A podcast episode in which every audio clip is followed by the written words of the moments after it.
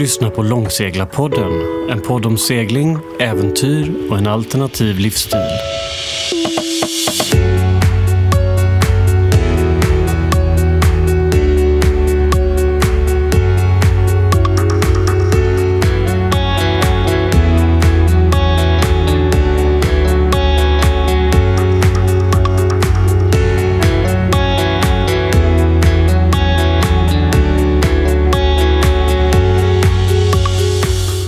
Hej och välkomna till Långseglarpodden avsnitt 3. Dagens gäster har ett långt seglarliv i bagaget. Första resan gjordes ihop redan i 20-årsåldern på en Vasa 360 som tog dem till Medelhavet. 2004 gav de sig av igen, nu med en hemmabyggd Zenit samt sina två barn till Västindien. Efter det klarade de att hålla sig ända till 2013 då de med sin Seagull 14 döpt till Mahi Mahi gav sig ut på en tre år lång jorden runt-resa. Långseglarpodden är superglad att presentera Magnus och Sara från båten Mahi Mahi och vill man veta mer om deras äventyr går man in på mahimahi.se.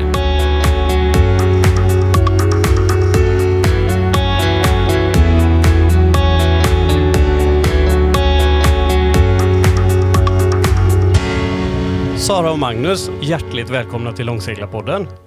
Tack så mycket. Tack. Vi tänkte att vi skulle börja med en liten uh, faktaruta på det bara för att se uh, vilka ni är. Uh, ålder? Får man fråga en kvinna om ålder på det sättet? Man är så gammal som vi är. Jag är 60. 60? Mm. Och Magnus? Ja, jag är också 60. Du är också 60? Några dagar till. Ja, Okej, får vi snart önska grattis på födelsedagen då. då. Yrke? Psykolog är jag. Åh, nu kände jag mig direkt väldigt osäker på allt jag gör här. Hur känns det för dig Klara? Känns ja, det... nervöst. Mm. Ja, är det en vanlig respons, är det en vanlig respons man får när man säger att man är psykolog? Ja. Väntar man med att säga att man är psykolog i ett sällskap? Vad sa du? Väntar ja. man med att säga att man är ibland psykolog? Ibland är det så ja. Mm. Det man får känna in. kan jag mycket mm. väl tänka mig. Mm. Och Magnus, vad jobbar du med? Jag är lärare på en högstadieskola sedan många år tillbaka. Ja. Jag undervisar matematik för tillfället. Då kan man behöva en psykolog när man kommer hem, tänker jag? Eller? Mm, nej, det tycker jag det är inte för det. inte, inte för den Inte för jobbet, för mycket annat. För mycket annat. Nej, okej, okay, jag förstår. Utbildning då, om vi kommer till, eftersom vi pratar om segling här, har ni någon nautisk utbildning? Eller? Ja. Ja, jag har ju eh, en väldigt bra grund att stå på, för jag var båtchef när jag gjorde värnplikten. Okay. Och eh, det var en mycket gedigen utbildning med radarcertifikat och skepparexamen och sånt där i botten. Ja. Och väldigt, väldigt mycket praktisk navigation i hög fart uppe i Bohuslän. Okay. Med st sån här stridsbåt. Idag heter de stridsbåt 90, då hette de 200 båt på den tiden. Okej, okay. är det samma båt? Nej. Nej, de har gått över till aluminiumbåtar, försvaret. Det här var större båtar som jag körde. Okej. Okay. Men eh, vad föddes eh, båtintresset där eller var det, hade du det redan? Ah, jag är nog född... Eh, jag har nog eh, gjorde båt och eh, har alltid varit det. Jag seglade när jag var liten uppe i Bohuslän när det bara fanns träbåtar med mamma och pappa. Okej. Okay. Um, och din morfars och min morfar. kosterbåt ja. som, uh, som han byggde från scratch för hand på den tiden. Som, det var väl nästan en första båten tror jag som seglade längs Bohusläns kust. Då. En ja, okay. Fantastiskt vacker båt. Och sen gick det rakt nedstigande led då, helt mm. enkelt med att bygga båt? Ja, det är för jag har fått, fått det i generna. Ja, just det. Mm. Och uh, Sara, har du? Inga gener. Inga gener? nej, ja, nej, nej, men jag har... Um, nej, men jag började väl segla på riktigt egentligen tillsammans med Magnus. Ja. Mm. Ah, ja, så det, du kom ut i segelbåt på grund av honom lite grann? Ja, mycket så. Fast jag har liksom alltid gillat havet och varit ute så, men uh, inte seglat på det viset. Det Nej. blev ju, men vi, vi träffades ju unga så att länge hade vi ju den drömmen. Den tog ju form ganska så tidigt i våra liv, att vi ville ut ja. på längre segling. Så. Ja, just det. Men eh, jag förstod att du har kappseglat väldigt mycket Magnus. Var detta, har det liksom löpt parallellt eller var det någonting du gjorde innan ni började med era resor? Eh, det har löpt parallellt, vilket är ganska ovanligt i, i eh, långseglarkretsar, att man både har kappseglat mycket och långseglat. Så att, eh, det är två olika saker för mig. Men, men jag, jag, jag seglade optimistjollen när jag var väldigt liten. Ja. Mina bröder seglade optimist. Och, så, men jag har även alltid... Jag tror att vi byggde vår båt som vi seglade till Medelhavet med när jag var 20. Ja. Och då var det ganska ovanligt att man seglade utanför Skandinavien i alla fall på lång, alltså på, eh, som långseglare då. ja, just det. Början på 80-talet. Och då var vi redan tillsammans, så då var jag med också. Ja, då var du med också, ja Mm. precis. Ja, just det. Det är ju ganska spännande det där att man... eh, Jag har det som en fråga lite längre ner här faktiskt. Just det här att hur har långseglandet förändrat sig då? Um, vad har ni några intressen så här, utanför seglingen som ni håller på med? Alldeles för många. Men jag har en anekdot där som, en som skulle vara i, i samband med hur vi började och vad vi drömde om. Ja. När, när vi var väldigt unga och bodde i en, en stuga nere i Önnered. Eh, Som Sara hade förhandlat sig till för 500 kronor i månaden. Ja, det är ändå bra. Så bodde vi där och det var eh, torrdass och så. Och då hade vi i vårat... Eh, det var bara två rum. I det ena rummet när vi åt frukost på morgonen så var det en, eh, ett sjökort över eh, Stilla havet där med Ja. Tahiti mitt i. Och så stod det ett litet utklipp ovanför att man ångrar ofta det som aldrig blir av. Ja. Mm. Det, Det var, bra tanke. Ja, det, det kommer jag ihåg jättemycket. Och det, och När var detta sa du? Hur gamla var ni då? 1982 kanske. Ja, just det. Då var vi väldigt unga, och, men vi hade den drömmen ändå, liksom, som så Ja. småningom blev av då. Men när kom ni iväg på den första resan till Medelhavet? Eh, ja, det var 82. Det var Ja, det var 82, Ja, så ni hade den redan Ja, då? då liksom. hade vi redan drömmen om att göra det. Och hade byggt den här båten. Och en, en Vasa 360 på den tiden var en väldigt stor båt. Ja, just det. Eh, så att, eh, och det var väldigt lite båtar ute. Så när vi seglade runt i Medelhavet så jag har ingen minne av att vi betalade någon hamnavgift eller någonting. Utan vi var gäster från Sverige. Ja, då var man Mm. fri fortfarande. Mm. Häftigt. Ja, det var väldigt annorlunda. Mm. Ja. Men eh, ja, just ni har ju gjort ett par resor. Har ni lust att beskriva bara kort lite om de olika resorna ni har gjort så man får en uppfattning? Ska jag? ja. Nej, men, ja, först var det ju den till Medelhavet. Då. Ja, hur länge varade Eh, den? det då? var inte så länge, det var några månader. ja, över en Bara fram och typ, tillbaka. då? Över en lite sådär förlängd, Förlängd sommar kan man väl kalla det. Ja. Eh, och sen, den var ju lite strapatsrik. Det var min första segling kan man säga. Ja. Av längre, eller ja, det var min första segling överhuvudtaget. Och ehm, lite tuff start där på över Biscaya. När jag väl tänkte att det här var inget för mig. seglare skulle jag absolut inte vara och jag var inte seglare. Men sen så fortsatte jag i alla fall. Mm. Och, Hur, hur, eh, alltså, hur tog det här sig uttryck på Biscaya då undrar jag? Nu Det nu tog jag sig ju- uttryck i att jag faktiskt uttryckligen sa att om vi överhuvudtaget kommer i land igen någonsin, för det tvivlade jag starkt på, då tar jag tåget hem. Ja, Ja, ja. det var jag helt säker på det. Och, jag- och Men hur, det Jo, gjorde jag inte. du lovade att aldrig någonsin följa Ja. med mig ut på havet igen. Nej, aldrig. men eh, ja, hur många dagar tog det då liksom, innan du var förlåten och allting? Alltså det här ju det hänt gick ju ganska fort. Det här har hänt flera gånger under våra äventyr, men Sara har en bra förmåga att glömma av det Ja. eh, och emellanåt. Och Men bara komma ihåg det trevliga. Ja, jag läste det i er blogg att du var ofta rädd. Ja, ja Men det det- absolut. Hur, alltså, ändå ger du dig ut igen. Ja, men jag är väl lite stupid också kanske. Ja. Nej, det är inte så. Nej, men det finns ju, det är väl det att längtan tar överhand Ja. över det rädda, Ja. helt enkelt. Faktiskt. Ja, Mm. såklart. Men den bästa Men, frun är eh, ändå den med kort minne, tänker jag. Ja. Eller den som inte är rädd. Eller den som Ja. inte är rädd. Ja, Ja. precis. Nej. Men det är ändå ganska många så här man har träffat som säljer båten och så Ja. bara, jag träffade fel fru. Mm. Det är, Väldigt Ja. vanligt. Ja, men det två båtar vi har tittat ju- på så har det faktiskt varit så. Nej, man måste ju vara villiga båda två, så är det ju helt klart. Ja. Nej, men sen vi fortsätter, jag fortsätter ju, vi fortsatte i alla fall. Ja.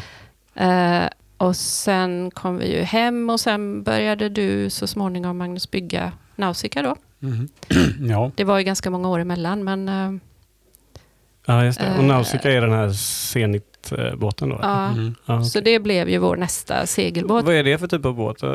Det är en båt som är em, ritad av eh, Leif Engelmark, samma som har gjort eh, Vasabåtarna. Okej. Det är en otroligt välseglande båt.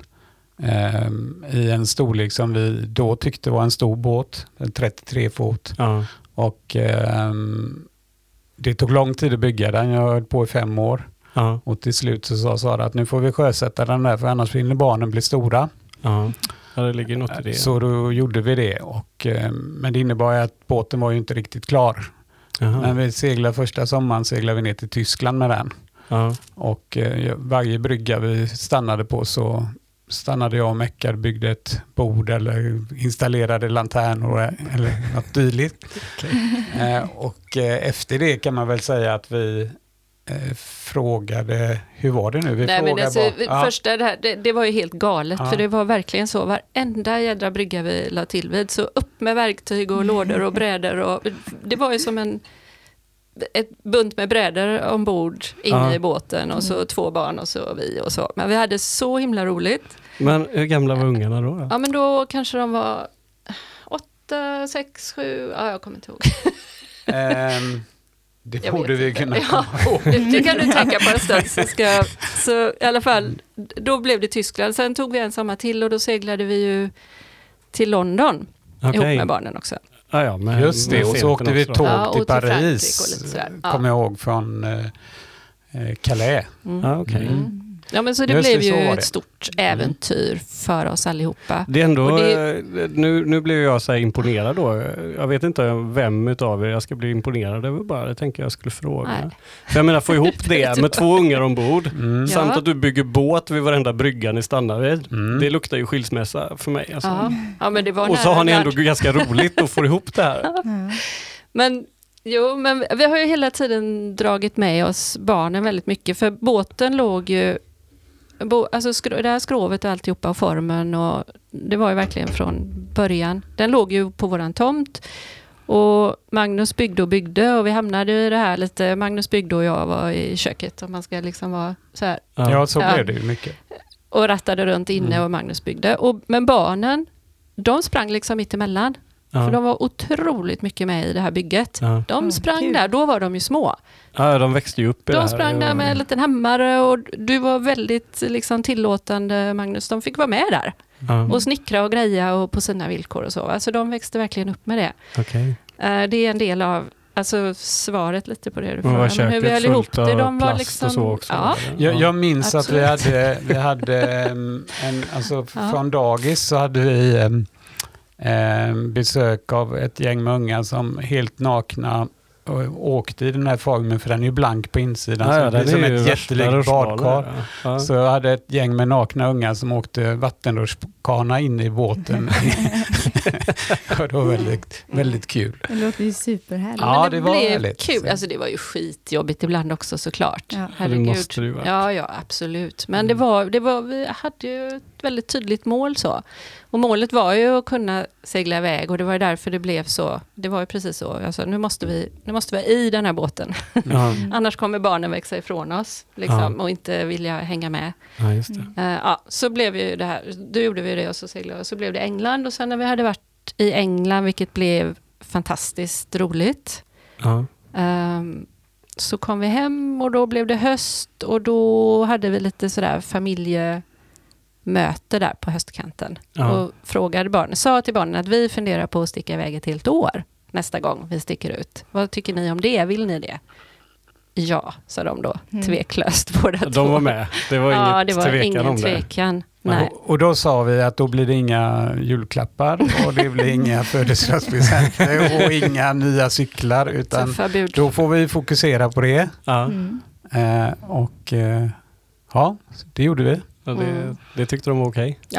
Ja, definitivt. Nej, men, och sen stack vi ju då ett år senare Ja. till, eh, och då blev det ju, då gjorde vi Karibien.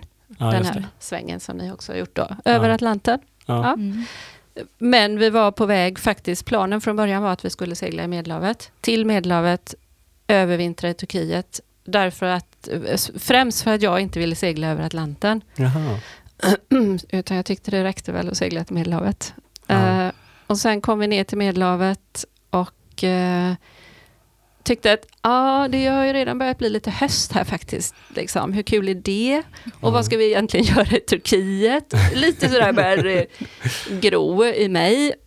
Eh, Det hade det för länge sedan. Ja, jag tänkte ju den säga det, vad, vad Ja. var Magnus Ja, masterplan med det här? Vad- Ja, men då ska man, får man väl också tillföra, vi, när vi tog oss ner så, så hade vi ju en idé om att vi skulle vara eh, väldigt pedagogiska då, för vi hade ju skola ombord. Ja. Och eh, så vi, då bestämde vi att vi skulle åka kanal genom Europa.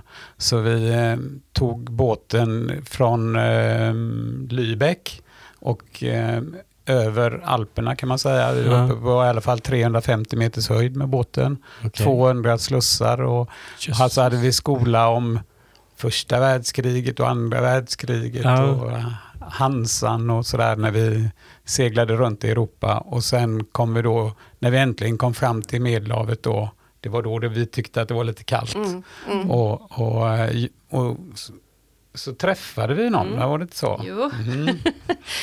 Ja, då, då seglade vi lite där och så det tog inte lång tid så träffade vi på, låg, kom vi till någon vik och där låg det två båtar för ankar, en från Australien och en från USA. Eh, och som hade barn ombord. Ja. Så då blev det ju rätt naturligt att vi kingsade lite på dem. Och då visade det sig att de hade kommit upp Suezkanalen och var på jorden runt-segling och var på väg över Atlanten Ja. hemåt så att säga. ja, just det.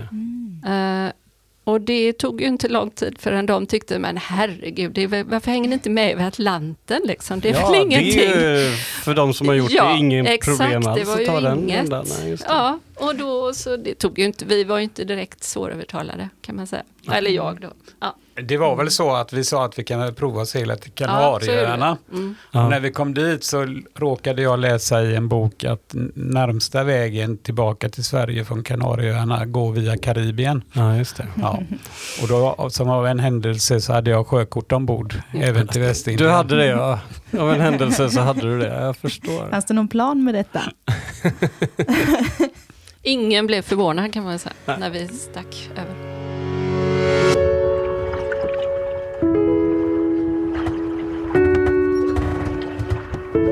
Men nu har vi hamnat på Kanarieöarna då. Tjoff! Det gick bra. Det gick bra. Tjoff! Ja. ja, och där, då var vi där och då var, hade vi våra nyfunna kompisar med oss där också Ja. då förstås, vi seglade ihop. Ehm, och eh, laddade där, det var, det var ju egentligen aldrig någon issue om vi skulle gå vidare eller inte, utan det gjorde vi ju då. Ja, men låg ni rätt Så- i säsongen här nu då? Ja, det var, det helt var inga rätt. problem? Nej, nej. Nej. Och vi, vi var ju med dem och de var ju rätt. Så Ja, de var rätt. ja, learning by doing. Ja, Ehm, så det var ju skitbra liksom. ja. Och de var ju helt underbara. Och det var väldigt härligt för vi klickade, det är ju inte alltid det är så, vi vuxna klickade. Ja, Och alla barnen klickade sådär bara. Ah. Det blev sån match, så det var helt fantastiskt.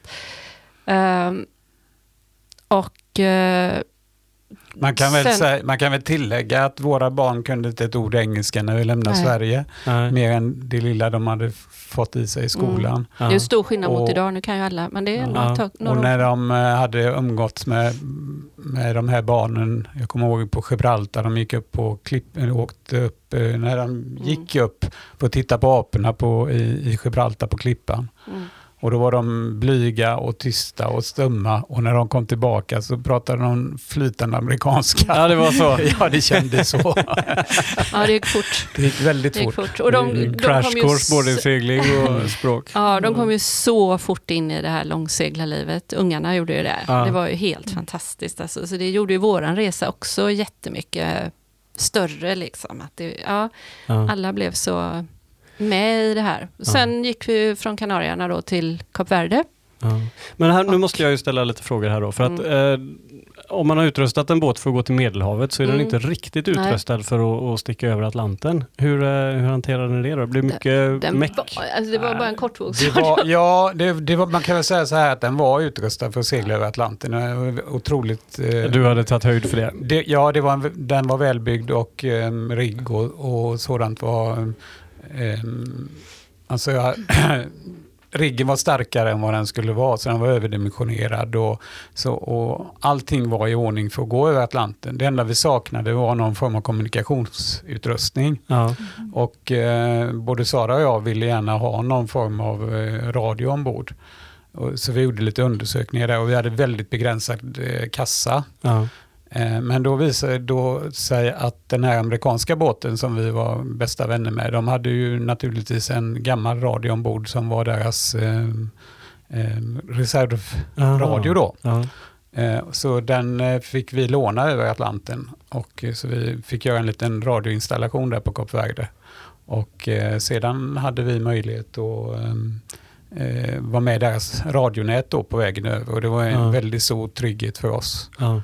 Ehm, faktiskt. Mm. Det, så det var väl det vi gjorde, annars var allting i, i skick för att gå Mm. vi, vi hade ju ingen watermaker eller något sånt. Nej, det hade vi inte. Det var dunkar på däck Ja, och så, ja, ja. men det Ja. gick ju, det var inga problem. Nej, det behöver man ju inte. Nej. Det är ju bara nice Nej, to have. det gick superbra. Så sen var ju våran, sen blev det ju första stora seglingen och det var ju pirr i magen ja. Över till ja, det är många som är nervösa på Ja, det var ju jättestort. Det, Ja. var alltså, det var stort när man gick över Nordsjön, alla de där bitarna. Ja. Liksom. Första Ja. Nordsjön, ja, Biscaya, bla bla bla. Och, men det här var ju väldigt, väldigt stort. Eh, och de, då seglade vi iväg tillsammans och så hade vi den här kommunikationen. Ja. Och då träffade vi också på, när vi var, vi hade en väldigt fin segling där, som tur var kanske. Eh, och då en dag så kom det en eh, fantastiskt vacker fisk och simmade längs sidan. Ja. Eh, så- och den bara var sådär, den var så vacker, den glänste i regnbågens alla färger verkligen. Och eh, lekte lite som, väldigt så här, lite delfinlikt, men det var ingen delfin. Och vi Mm. visste inte vad det var, för det var Dolphinfish. nytt för oss. sen när vi, och den var där länge och väl, och sen när vi kom i land så fick vi lära oss att det var en mai-mai. Ja. Och då bestämde vi oss för att om vi ska ha en annan båt någon gång i livet så ska den heta mai-mai. Och så blev det ju då. Så Så, det det är som minne, det namnet är minnet från den första det. resan ihop med barnen. Ja. Mm. Men eh, då är ni på, eh, i Västindien i ett par månader då och så går ni hemåt sen igen? Mm. Ja. Eh, Det var längre Precis. tid. Ja, det Eh, blev ju var, det blev, Vi var ju där på ju, julafton i stort sett och Ah, sen ja, så ja. gick vi i maj. Ja. Så det blev, det blev en, en lång vistelse där. Ja. Och då, då var det väldigt eh, sorgligt när vi skulle Ja. åka därifrån, kommer jag ihåg. Att Ja. vi alla ville fortsätta, för en del av våra vänner de skulle ju genom Panamakanalen och fortsätta in i... Pacific då, och då, det är jobbigt där och när vi man skulle ser hem dem som ska fortsätta och man ska hem själv. Ja, vi skulle hem till våra jobb och skolan och så. så att, eh, Vi övervägde ju Ja. verkligen, verkligen seriöst att fortsätta. Ja. Barnen ville fortsätta, men nu så här i efterhand var det nog bra att vi inte gjorde det. Men det var väldigt nära.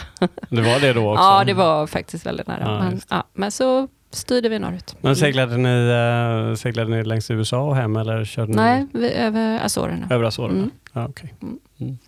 Men eh, så kommer ni hem Japp. där då och Mm. eh, alla är nöjda och glada, tänker jag. Och, Ja. och så börjar ni ladda om för... Ja, alltså eh, då nu var ju våra barn... Ja, men för då var ju barnen liksom på väg in i tonår och det var inte läge att sticka ut med dem igen då, utan Nej. då tänkte vi att nu får de gå kvar sina, eller gå klart sina skolor i lugn och ro och sådär. Ja.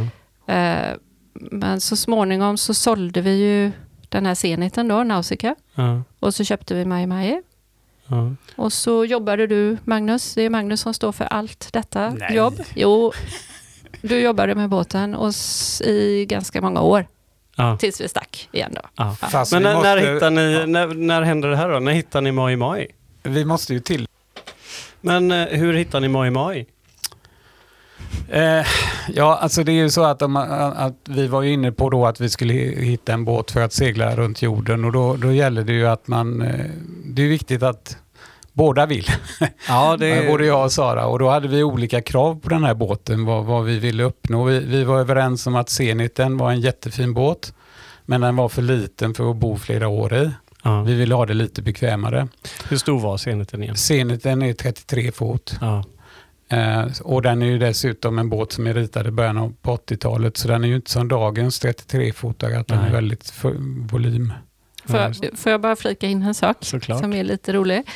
För när vi var ute med Zeniten, det är trots allt en ganska liten båt att vara fyra pers på i ett år. Ja, jag har väl Verkligen. tänkt lite där om Ja. jag ska fråga om det faktiskt. Ja, hur, det- hur det, Det, det var väldigt litet och vi var idag är kanske båtar ännu större, men då också så var vi alltid minst båt i Ankarviken. Ja. Faktiskt, i alla fall som familj.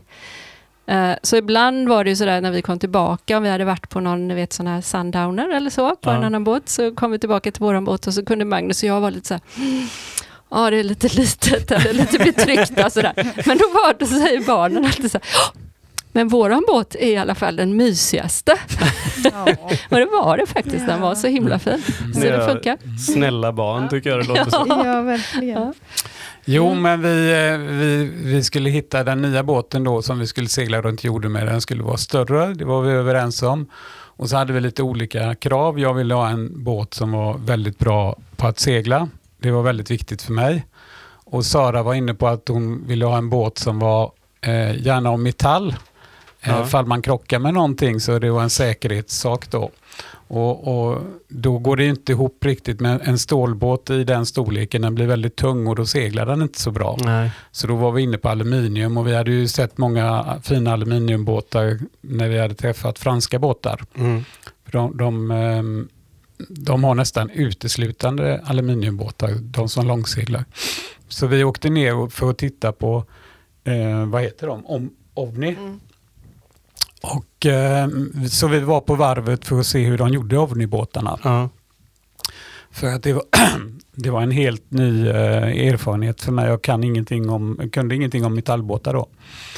Och vi tyckte väl att det var ett fin, fina byggen de gjorde så, men vi, jag kunde liksom inte tänka mig att se- segla en båt som var kantig.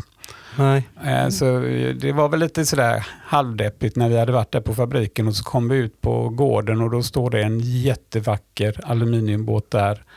Och så frågade vi fransmännen vad det var för någonting och då sa de att det var en Segal och Ja. att de tillverkar denna båten också men det är några kilometer härifrån.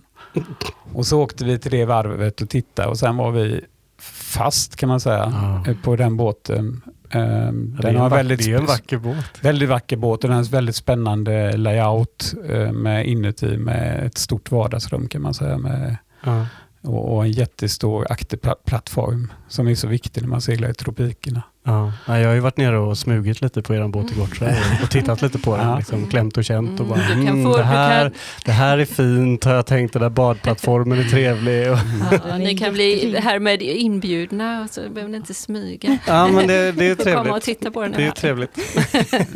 Ja. Och det, det var lite roligt när vi har seglat med den sen för eh, alla franska långseglare känner till den här båten. Man hör på bryggorna It's a Segal. Ja, just det. Det är liksom Mm. top notch. Ja, nej, det är roligt. Så vi lyckades, eh, vi, vi, vi frågar ju vad det kostade att köpa en sån här båt då. Och det visade sig att de inte hade någon prislapp på den. Och då blev vi ju lite misstänksamma. Ja. Eh, Då förstod vi att det var dyrt. så att eh, så småningom fick vi reda på vad det, vad det kostade och då var det långt, långt över vår budget att köpa en sån båt. Vad skulle de ha för en sån där? eh, de- var uppe på 6 miljoner. Åh, hej. Oj, oj, oj. Oj, Det är så att det är väldigt mycket hantverk för eh, en, en, en aluminiumbåt som är rundspantad. Som Ja. är, den är krökt två, åt två håll Ja. och det gör det väldigt dyrt att tillverka. Så det finns inte jättemånga av dem. Nej, okej. Men eh, så hade vi turen att eh, hitta en, eh, en båt som eh, var behov av kärlek. Ah, Den, eh, och, men var i väldigt bra skick. Men, Ja. men den, den hade inte fått någon kärlek okej. Och eh, lyckades få den innan den kom ut på marknaden och innan de hade fiffat upp den. Mm. Så vi fick den till ett vettigt pris Mm. och eh, sen tog vi, seglade vi hem den så det blev ju en resa till. Spännande Men resa. hittade ni den på samma resa då eller var det, började ni leta då? Nej, vi började leta Ja. och eh, vi fick, eh, vi, den låg nere i Marseille.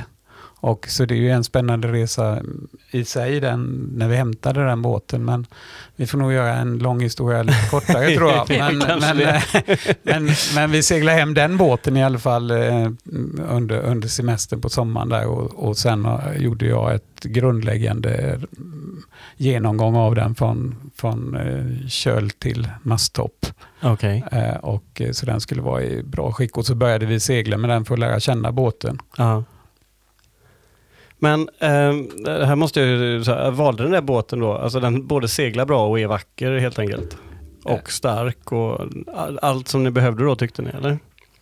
Eller fanns det Eh, för- andra eh, båtsorter för- som man nej, kanske alltså hade vi- tittat på också? Nej, vi blev väl väldigt, eh, vi var väldigt inne på, tack vare det att vi hade lite olika specifikationer. Jag skulle ha en båt som seglade bra. Sara ville gärna ha en metallbåt. Ja. Och eh, sen när vi började titta på denna och jämförde med andra båtar så eh, eh, den är outstanding tycker vi då. Ja. På, och det är många, många som tycker att det är en väldigt, väldigt bra långfärdsbåt. Ja. Den har väldigt mycket. Nej, men, Ja, men det. var verkligen så. Det bara föll på plats. Liksom. Det, Ja, den här måste vi verkligen, verkligen försöka och Men vad fick ni Skaffa. betala för henne då när ni hittade henne i lite dåligt, inte eh, dåligt skick då, men i behov av kärlek inte. eller hur du uttryckte det? De, de begärde 250 000 euro för Ja. den. Eh, Och sen fick vi prutat lite grann på det. Ja, men det är ändå Mm. bra på en båt Mm. för 6 miljoner. Då har man ju Mm. lite att spela på tänker Mm. jag. Mm. Ingen tvekan om det. Mm. Men eh, hur mycket har ni liksom utröstat för henne sen och, och gjort? Ni har gjort ganska mycket jobb. Vi har då. gjort mycket, vi har bytt eh, väldigt mycket däcksutrustning, block, tampar ehm, och ehm, sen även tagit ner den plåtrent och börjat från början med, med f- färgarbetet om man säger så. Ja. Hon var grön när Hon vi var köpte grön den. och inte så vacker. Och det var inte okej. Idag är hon blå. eller? Helt okej, men det Ja. var, var så sliten liksom. Ja, just det. Mm. Nej, och sen har vi gjort, eh, gått igenom, bytt eh, roderlagring och sådana saker och elsystem, eh, har gått igenom det, uppdaterat Ja. det. Med, det har utvecklats rätt mycket med el på båtar. Ja, oh ja. Ja, så att, eh, och det har jag jobbat lite extra med att göra elsystem på båtar så att det var naturligt för mig att göra. Ja, okej. Eh, lite isoleringsarbeten på, i taket för att den skulle bli svalare när man seglar i tropikerna. Ja.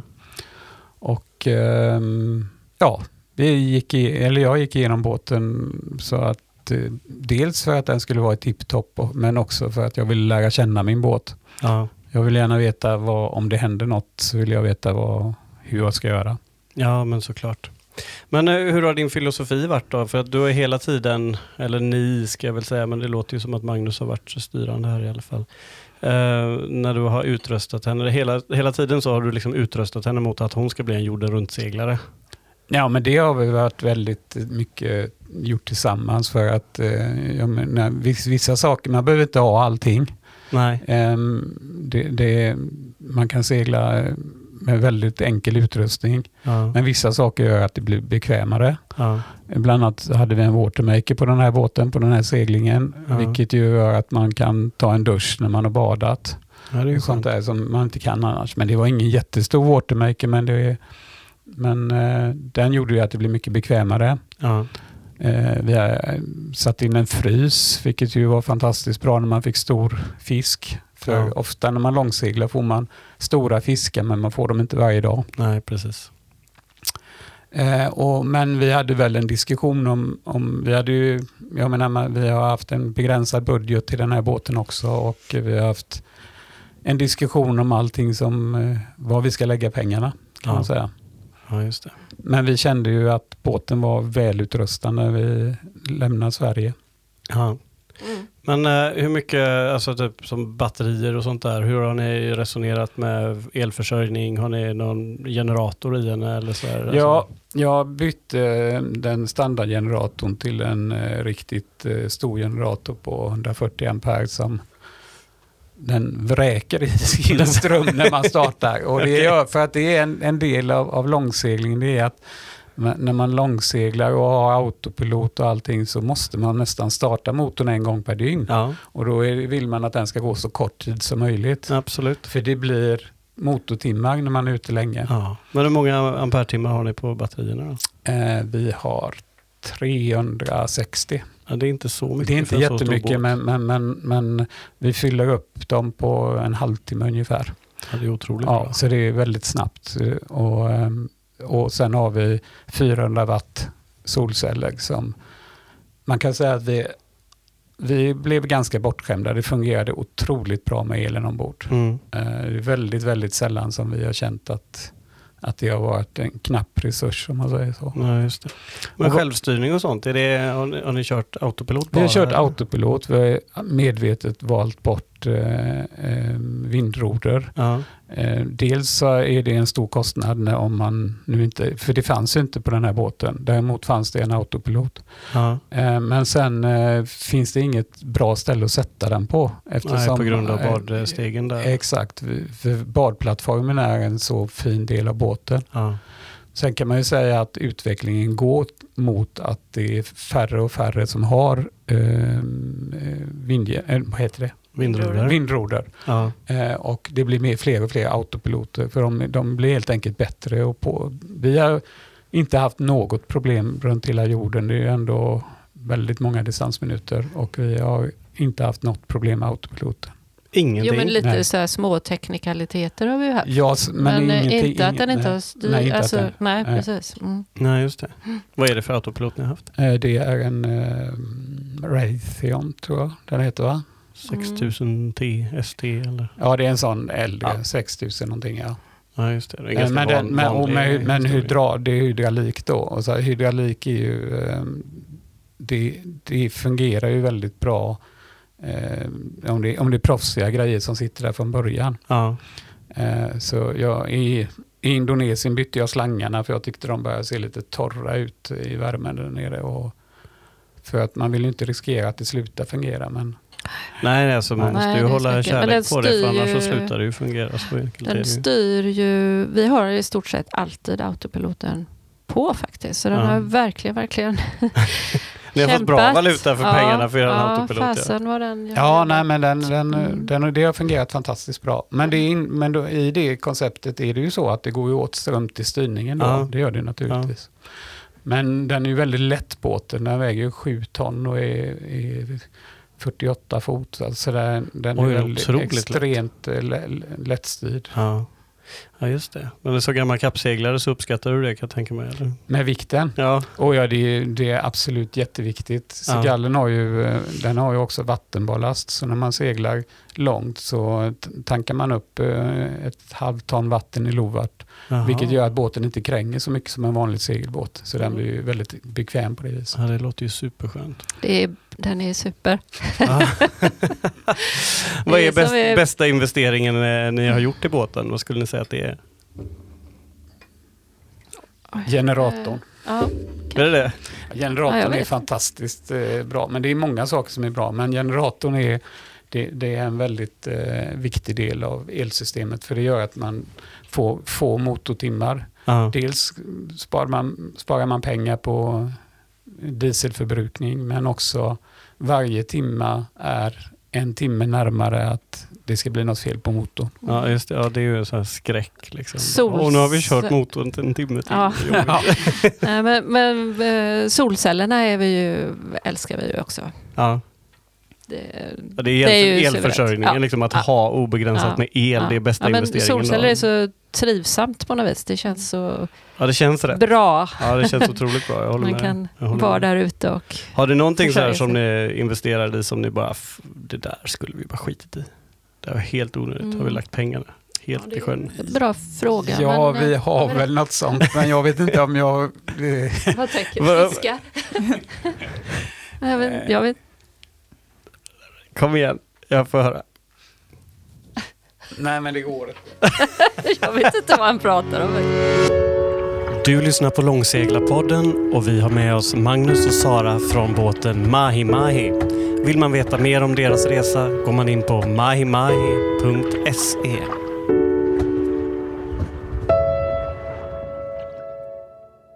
Hur, eh, hur gjorde ni med, eh, med väderuppdateringar och så på Mahi Mahi?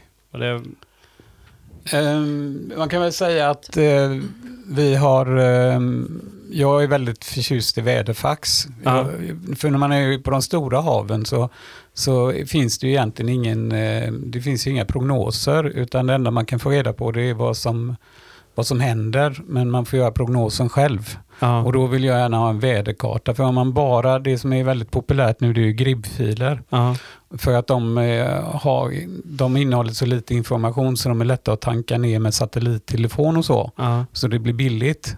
Och det ser väldigt käckt ut på datorn. Men det, det ger ändå...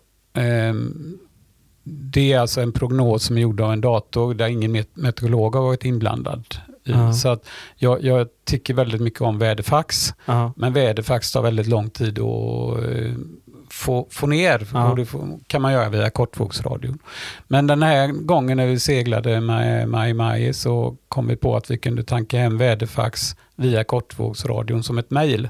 Okej. Och då eh, var det gjort på en 20 sekunder att få en väderkarta.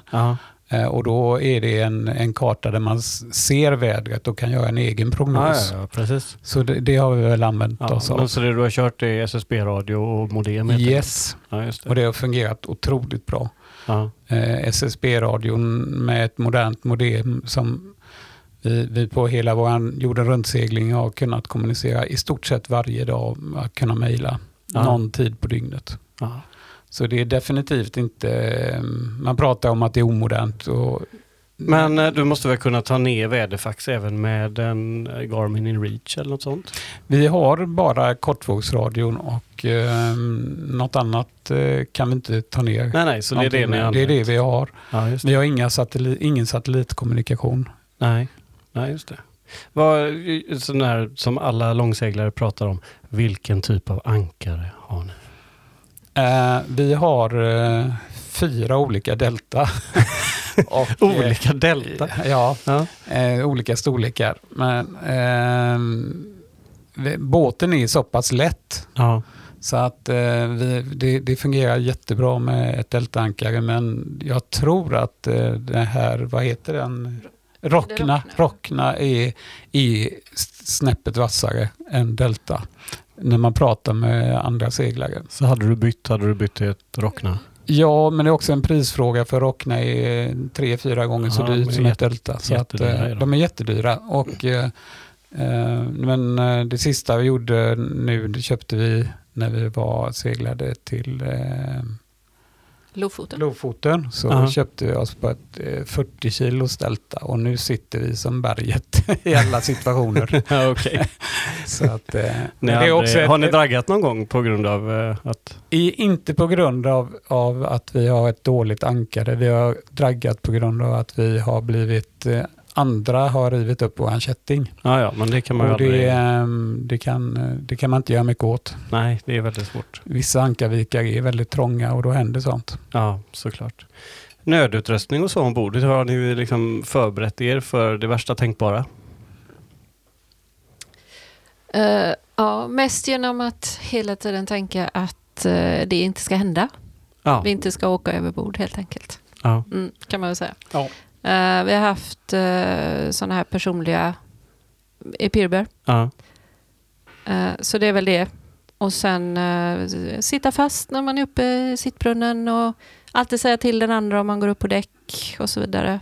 Ganska mycket sådana föreskrifter eller där vi är lite stränga. Ja, just det. Ja, men det är klart, det, det förstår jag. Men Eh, eh, sen, det jag tänkte på... säker segling är ju också en väldigt stor del ja, i nej, vårt men Det jag koncept. tänkte på mycket var eh, om det kommer en storm, ni hamnar i en Mm. storm, hur var er plan då? Är det att segla med den eftersom ni har en båt som kan det eller dreja bi eller dra, driva ankaret? Liksom? Alltså vi, vi, drivankare och tampar efter båten, det har inte varit aktuellt på den här båten. Nej. Utan den här båten är den bästa taktiken att segla den, för då kan man segla så mycket ur området som man överhuvudtaget kan. ja, Ehm, om inte det lyckas Ja. så är ju, eh, funkar det alldeles utmärkt att dreja bi med den. ja, Det har vi gjort vid, vid, vid tillfällen och det funkar bra.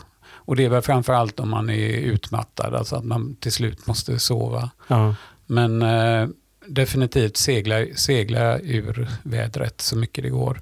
Och aktivt, det, det är del av det här med att ta ner väderfax, att man eh, aktivt ser till att inte komma in i det värsta. ja, Så man kan ju hända att man redan ett dygn tidigare får göra en omväg på 100 distansminuter.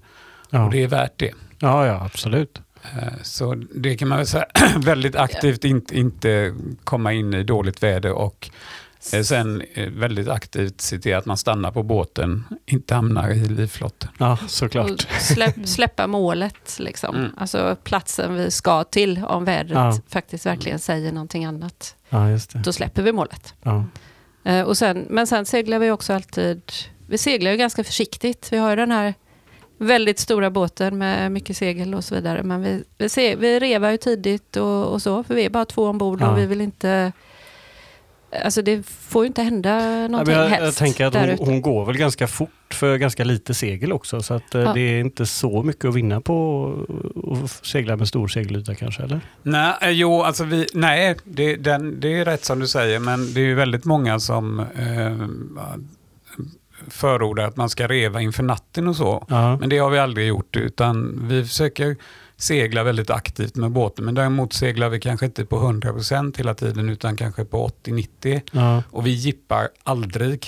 Nej. Nej, utan vi, vi kovänder för att det är så sällan man behöver jippa och det är, det är sju meter bom och det är då man kan skada sig och Ja. är, man kan skada båten och utrustningen. Och, så eh, det finns ingen, man har, man har tid att kovända. ja, jo fast kovända kan ju vara ganska jobbigt om man har liksom stora höga vågor och sådär. Och... Nej, det funkar bra. Vi brukar planera det så att vi, vi startar motorn och så tar vi, rullar in förseglet och så i lugn och ro så väljer vi ett tillfälle att gå upp mot vind. Och så passar vi på att ladda en halvtimme efter det när motorn ändå är igång. Ja, ja, ja. Och det funkar bra. Det är väldigt det har sällan. blivit en del av rutinen Ja, att jobba absolut. på det, Det, sättet. det är väldigt sällan man behöver jippa eh, på, på långsegling. Nej, Så att, det är ju inte så ofta vi gör det. Fast man lär sig någonting Klara. Du, Vi Ja. jippade ju hela tiden. Ja, verkligen. Ja. Jag förstår inte ens vad ni pratar om. De gjorde ett slag istället för en jipp. Ja. Ehm, Okej. ja. Precis. Eh, jag har tittat lite på er båt där. Ni har en sån Bergström Ridder-rigg på den. mm. Ehm, när vi var ute och seglade så körde ju vi vårt storsegel 90 grader i stort sett hela tiden. Det kan ni inte göra på den. Alltså den här, det här är ju en sån här ULDB heter den här båttypen, ultralight deplacementbåt. Ja. Och den, den, man plattlänsar aldrig med en sån båt. Den Nej. är lite som eh, eh, katamaraner, de plattlänsar inte heller för att eh, vitsen med en väldigt lätt båt är att du, när man seglar med vinden så seglar man eh, på sin fartvind också. Ja, ja. Mm. Mm. Så att om man faller av och, och plattlänsar så går den som vilken båt som helst. Ja. Men om man skär lite på undanvinden så får man en fantastiska eh, seglingsegenskaper. Man får en bekvämare resa också. Bekvämare resa och eh, det går undan. Så när det är, när det är käckt väder så har vi, kan vi logga liksom 200 distans på ett dygn utan något som helst problem. Ja, det är ju imponerande. Mm. Så det är ju härligt, men, men det går inte om man plattlänsar. Och därför så blir, annars, sen, annars med den typen av rigg som vi har så Ja. sliter man ju på storseglet väldigt mycket. Ja, precis. Det var det jag tänkte Mm. på. Det var det jag var inne på. Det här. Ja. Men det blir en otroligt stark rigg. Ja, Det är fördelen med dem. Ja, absolut. Den är ju, det är ju en imponerande rigg att titta på bara. Men den är ju förbänd, eller för Ja, det är det. va? Mm. Ja, just det. Ja, men då, eh, jag tänker att eh, nu har vi pratat båt ganska mycket. Kanske vi ska komma in på den här stora resan jag har gjort också. Vad säger ni om det? ja, det kan vara en idé. Kanske det kan på tiden. Kanske på tiden, ja. De kommer hit och tror att, eh, att de ska prata om sin resa, så sitter Ja. vi bara och pratar båten. Ja. Liksom. Mm. Det kan Ja. bli så. Det är lite taskigt. Eh, korta drag bara, den här jorden runt-resan då. Eh, hur, hur seglar ni den ungefär? Mm. Ska jag ta det? Eller ska Ja, det får du. Jag kommer inte ihåg Nej, du någonting. kommer inte ihåg Nej. någonting. Nej. Eh, nej, men ja, korta drag. Över uh, Biscaya förstås. Nordsjön upp till Norge gick vi först och så Nordsjön och så Biscaya. Uh, Kanarieöarna, Atlanten. Och sen var vi ganska kort i Karibien eftersom vi hade varit där mycket förut. Ja, Så vi ville vidare. Vi visste ju att vi ville till Panama. ja, Vi seglade till Kuba.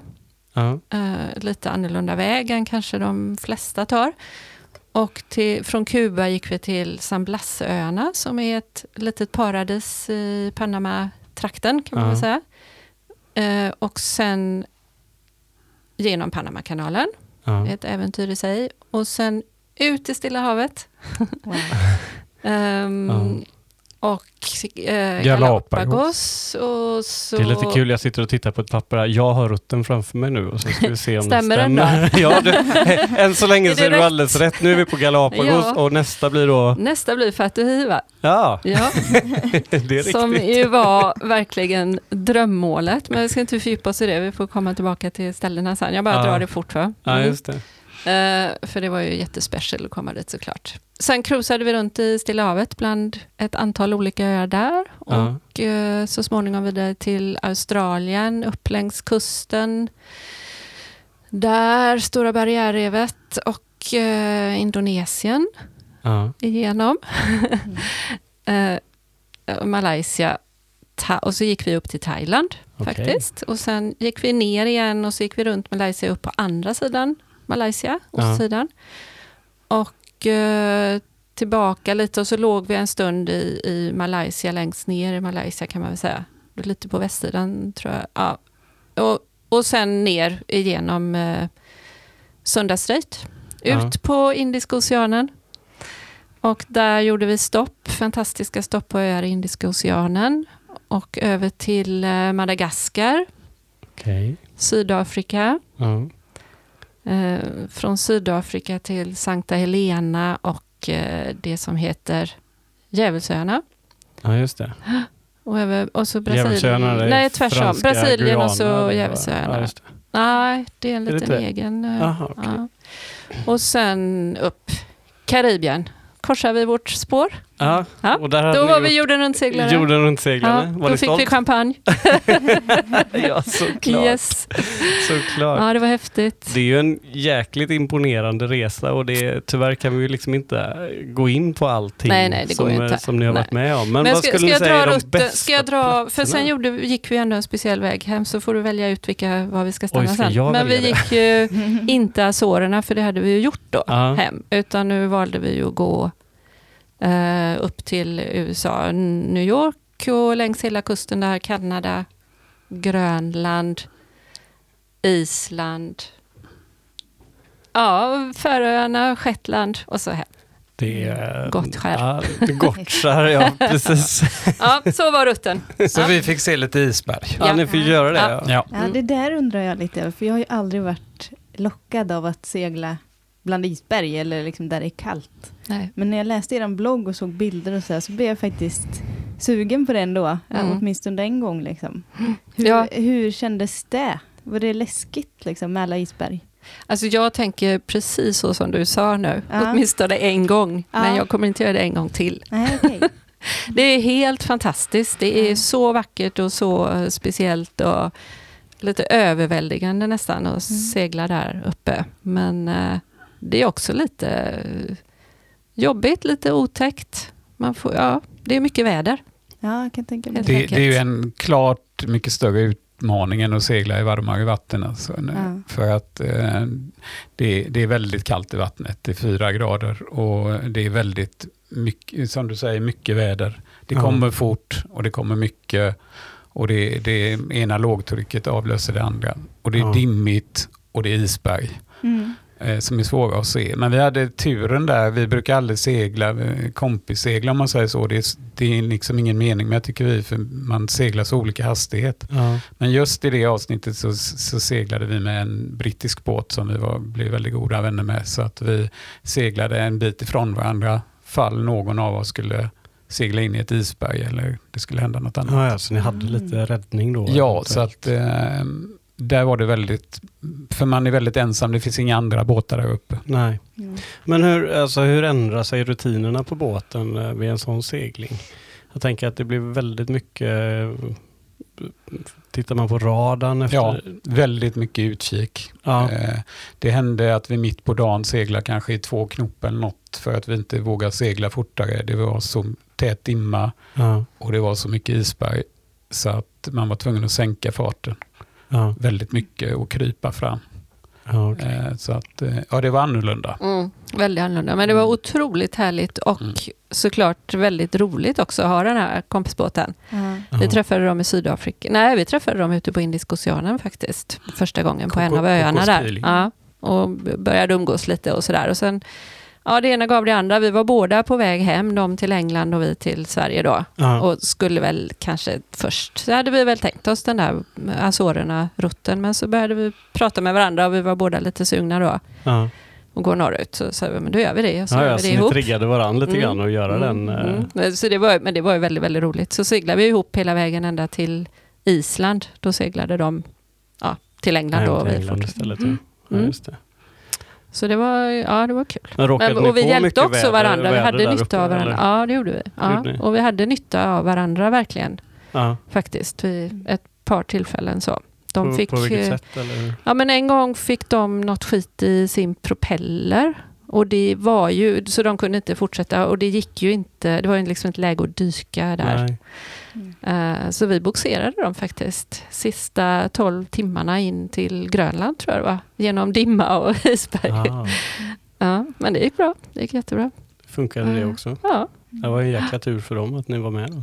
Ja, de hade väl rätt sig på något vis liksom ändå, jo, men det är klart, men det blev ju tagit längre lättare. tid och Mm, det är klart, mm, det känns ju mm. lite kul också att kunna hjälpa till. då. Ja, det var härligt. Så. Ja. Mm. Vad var det värsta vädret ni hade där uppe då? Var det... Ja, där var det väldigt tufft väder. Ja. Eh, Det var väl egentligen det enda riktigt tuffa väder. Vi har haft naturligtvis squalls och eh, olika åskväder och så på, Ja. på vår jorden runt-segling. Men där var det den ena kulingen efter den andra och eh, vi var samtidigt lite, vi hade ju ett tidsschema att hålla när vi skulle vara hemma. Ja.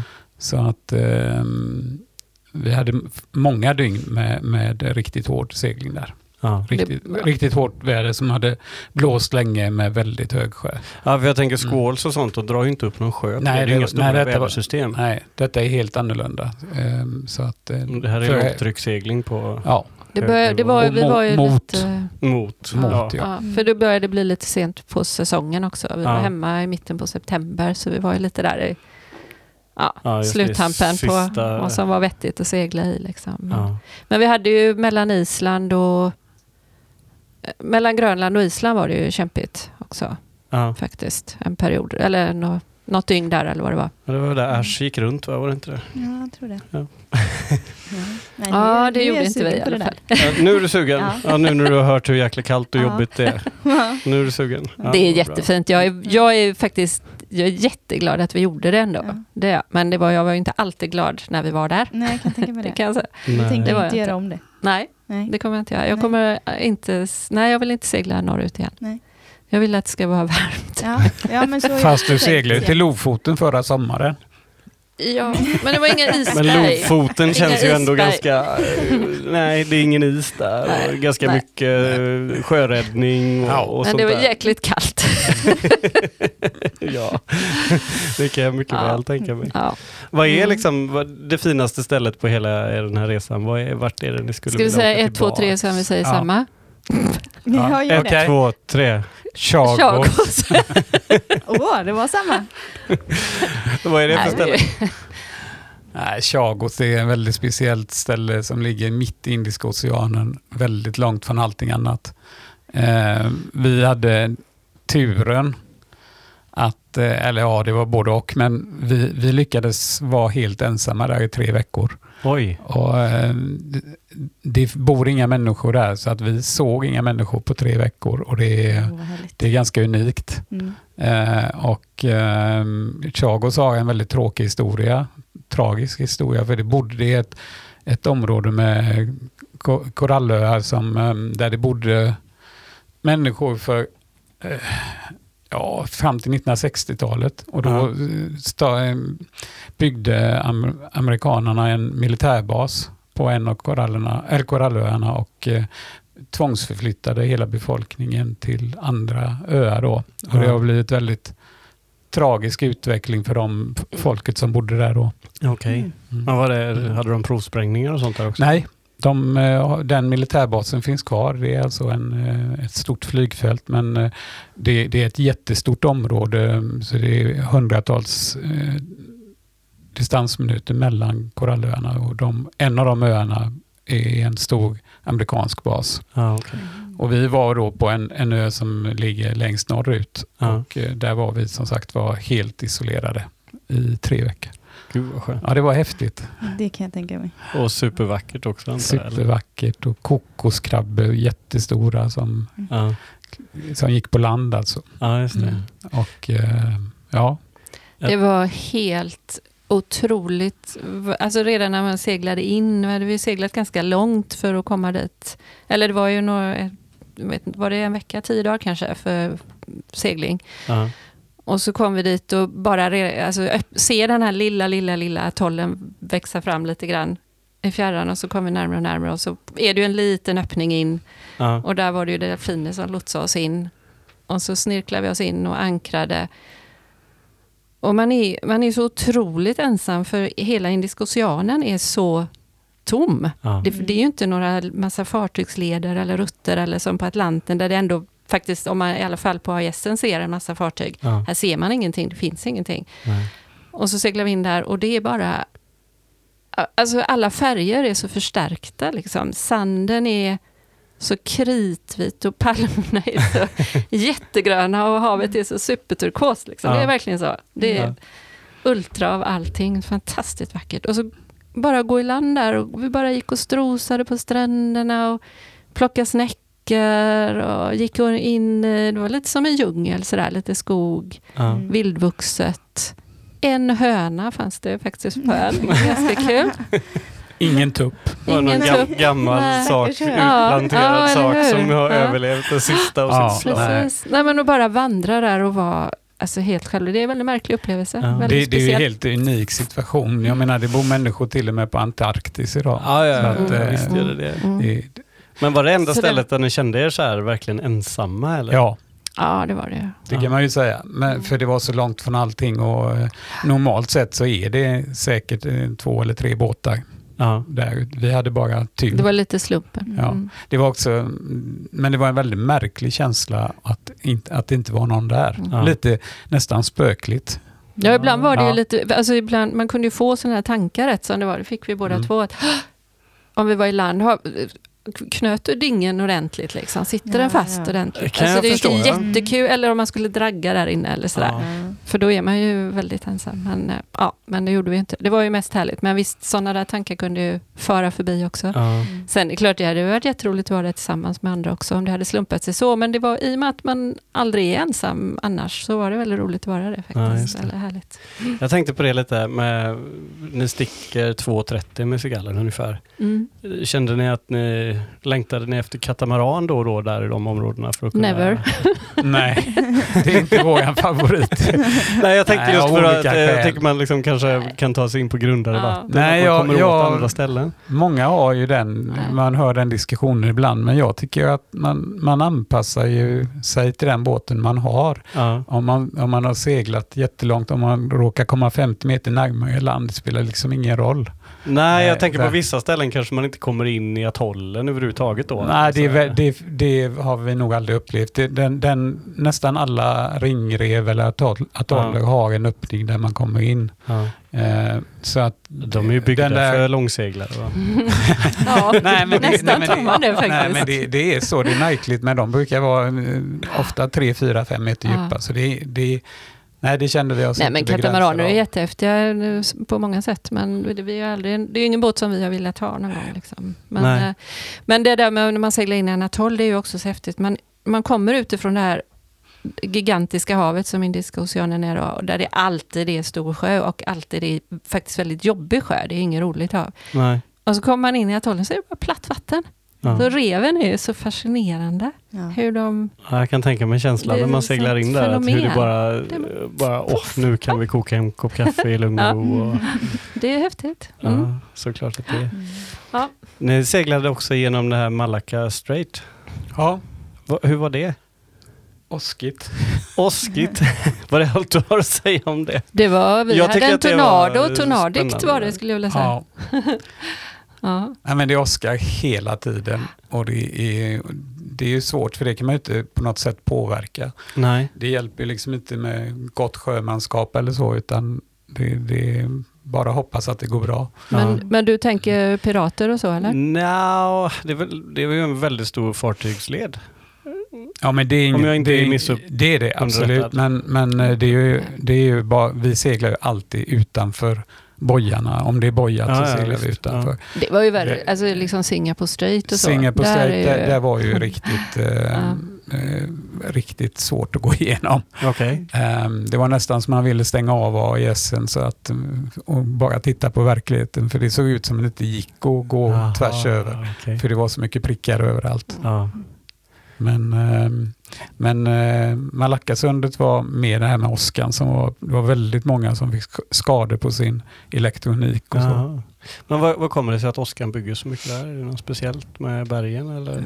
Nej, det vet jag faktiskt inte. Men det, nog- det är nog sån här eh, tropisk eh, interventionszon mellan olika luftmassor och så som skapar det. Ja, det måste ju vara Jag någonting. tror det. Det kan vara precis den tiden på året. När det Ja. är kanske. Hur, eh, hur tajmade ni säsonger och så här? På Ska jag, tre- jag, ska- jag, tre- får- jag bara berätta Ja, ja, en, en episod som är lite rolig? Jag vet inte om jag har tid med det, men jag tänkte vi får ta några sekunder här. Nej, men när vi seglade i. Singapore Strait så um, fick vi, det är ju så mycket eh, skit i vattnet där överallt Ja. också, gamla fiskenät och allt möjligt. Så vi fick ju något i propellern naturligtvis. Eller var det i rodret? Jag kommer inte ihåg. Ja, Nej, det var propeller. Ja, propellern.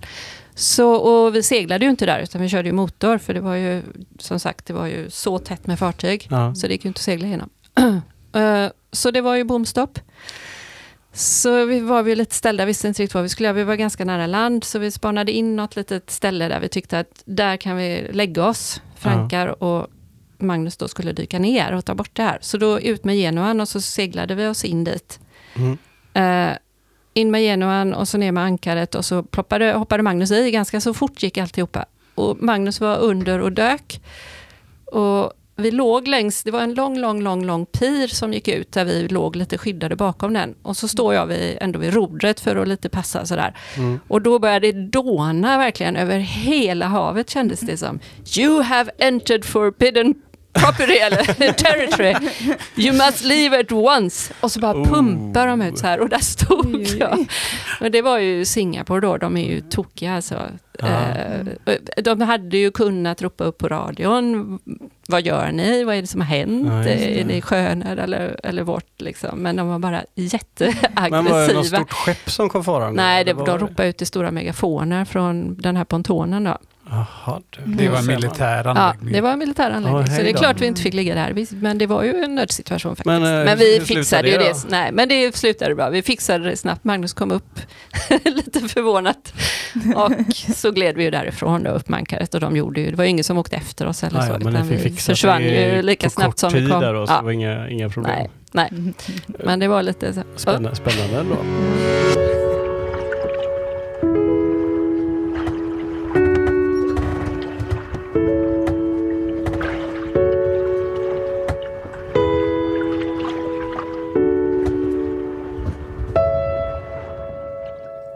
Jag är väldigt intresserad av eh, det här med planeringen. Eh, med, jag tänker på vädersäsonger och hurricane seasons och så. Hur, eh, hur gjorde ni med det? Ni seglade på tre år.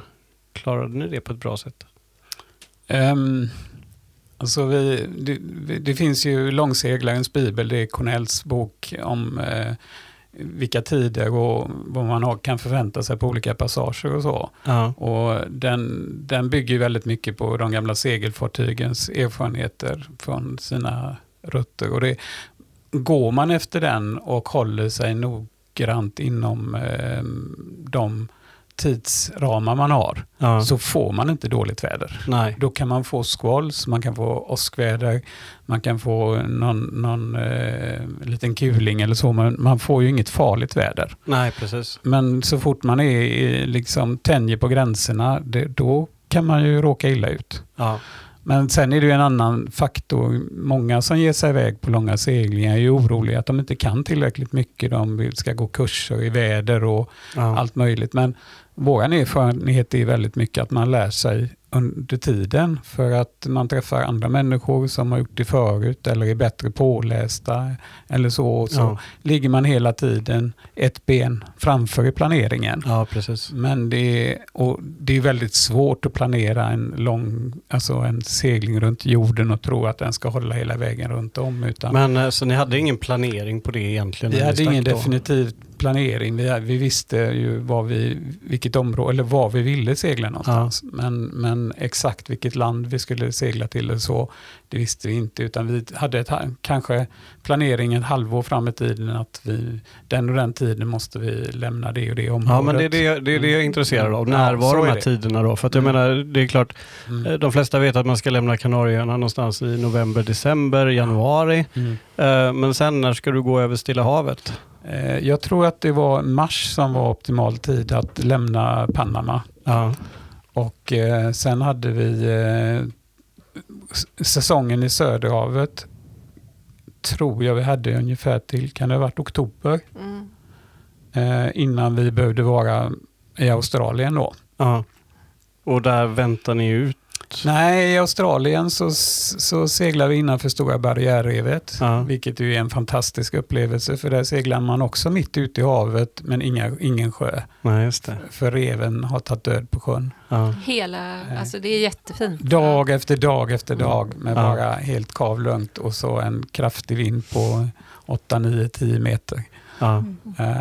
Vägen upp och eh, fantastisk. Så när man kommer kan över stanna och till dyka var man vill. Australien så Mm. då är man liksom safe från hurricane season i Eh, stort sett? n- sen kommer jag inte ihåg. Sen hade vi eller en tid när vi, det var lämpligt att vara uppe i Indonesien. Ja. Eh, och det kan ha rört sig om ungefär en och en halv månad. Mm. Eh, om jag kommer ihåg rätt. Eh, Så vi, vi tillbringar ju ganska mycket tid då på eh, ostkusten av Australien och sen gick vi till eh, Darwin och var där och provianterade Ja. eh, ganska lång tid. Och sen gick vi över till Indonesien och då gick vi till eh, den stora ön där eh, som heter... Borneo? Bo- Ja, ja, den heter ju inte. Borneo, Kalimantan heter den nu för tiden. Ja, okej. Och eh, sen hade vi ju då en säsong kan man säga att eh, det finns på, på halvön då som är Thailand och Malaysia så finns det en, en säsong där man ska vara på västsidan och en annan säsong där man ska vara på ostsidan. Ja, och där bytte vi helt enkelt eh, så att vi upplevde båda säsongerna där. Jaha, okej. Men så själva eran, vad ska man säga, jorden runt-resa då till en korsrädsspår, den är egentligen två år då eller? I stort sett. Nej, tre år. Är den tre år? Ja. Men, och hela det här Ja, men från Sverige alltså ner sista till... månaderna bara upp. Eh, Sista månaderna upp från eh, Karibien upp till eh, Sverige igen. Då. Ja, just det. Mm. Mm. Ja, okej. Så det, vi gjorde ju den biten väldigt fort. ja. Men, men man, Mm. har, man har ju på alla, alla stora eh, oceaner så har, så har man ju en tid när man måste lämna helt enkelt. Så när vi var i Sydafrika så var det februari tror jag om jag kommer ihåg rätt. ja. Som vi skulle segla över för att komma rätt eh, upp över till Brasilien då.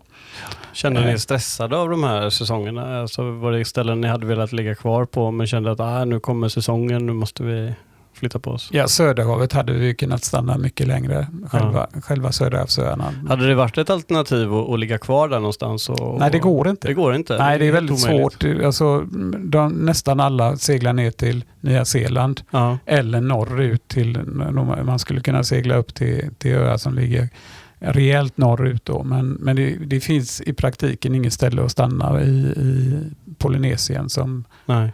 som är orkansäkert. Nej, just det. Så, så de som seglar flera säsonger, de seglar i allmänhet ner till Nya Zeeland, till Ja. Nordön där. Och sen seglar de tillbaka nästa Ja, säsong.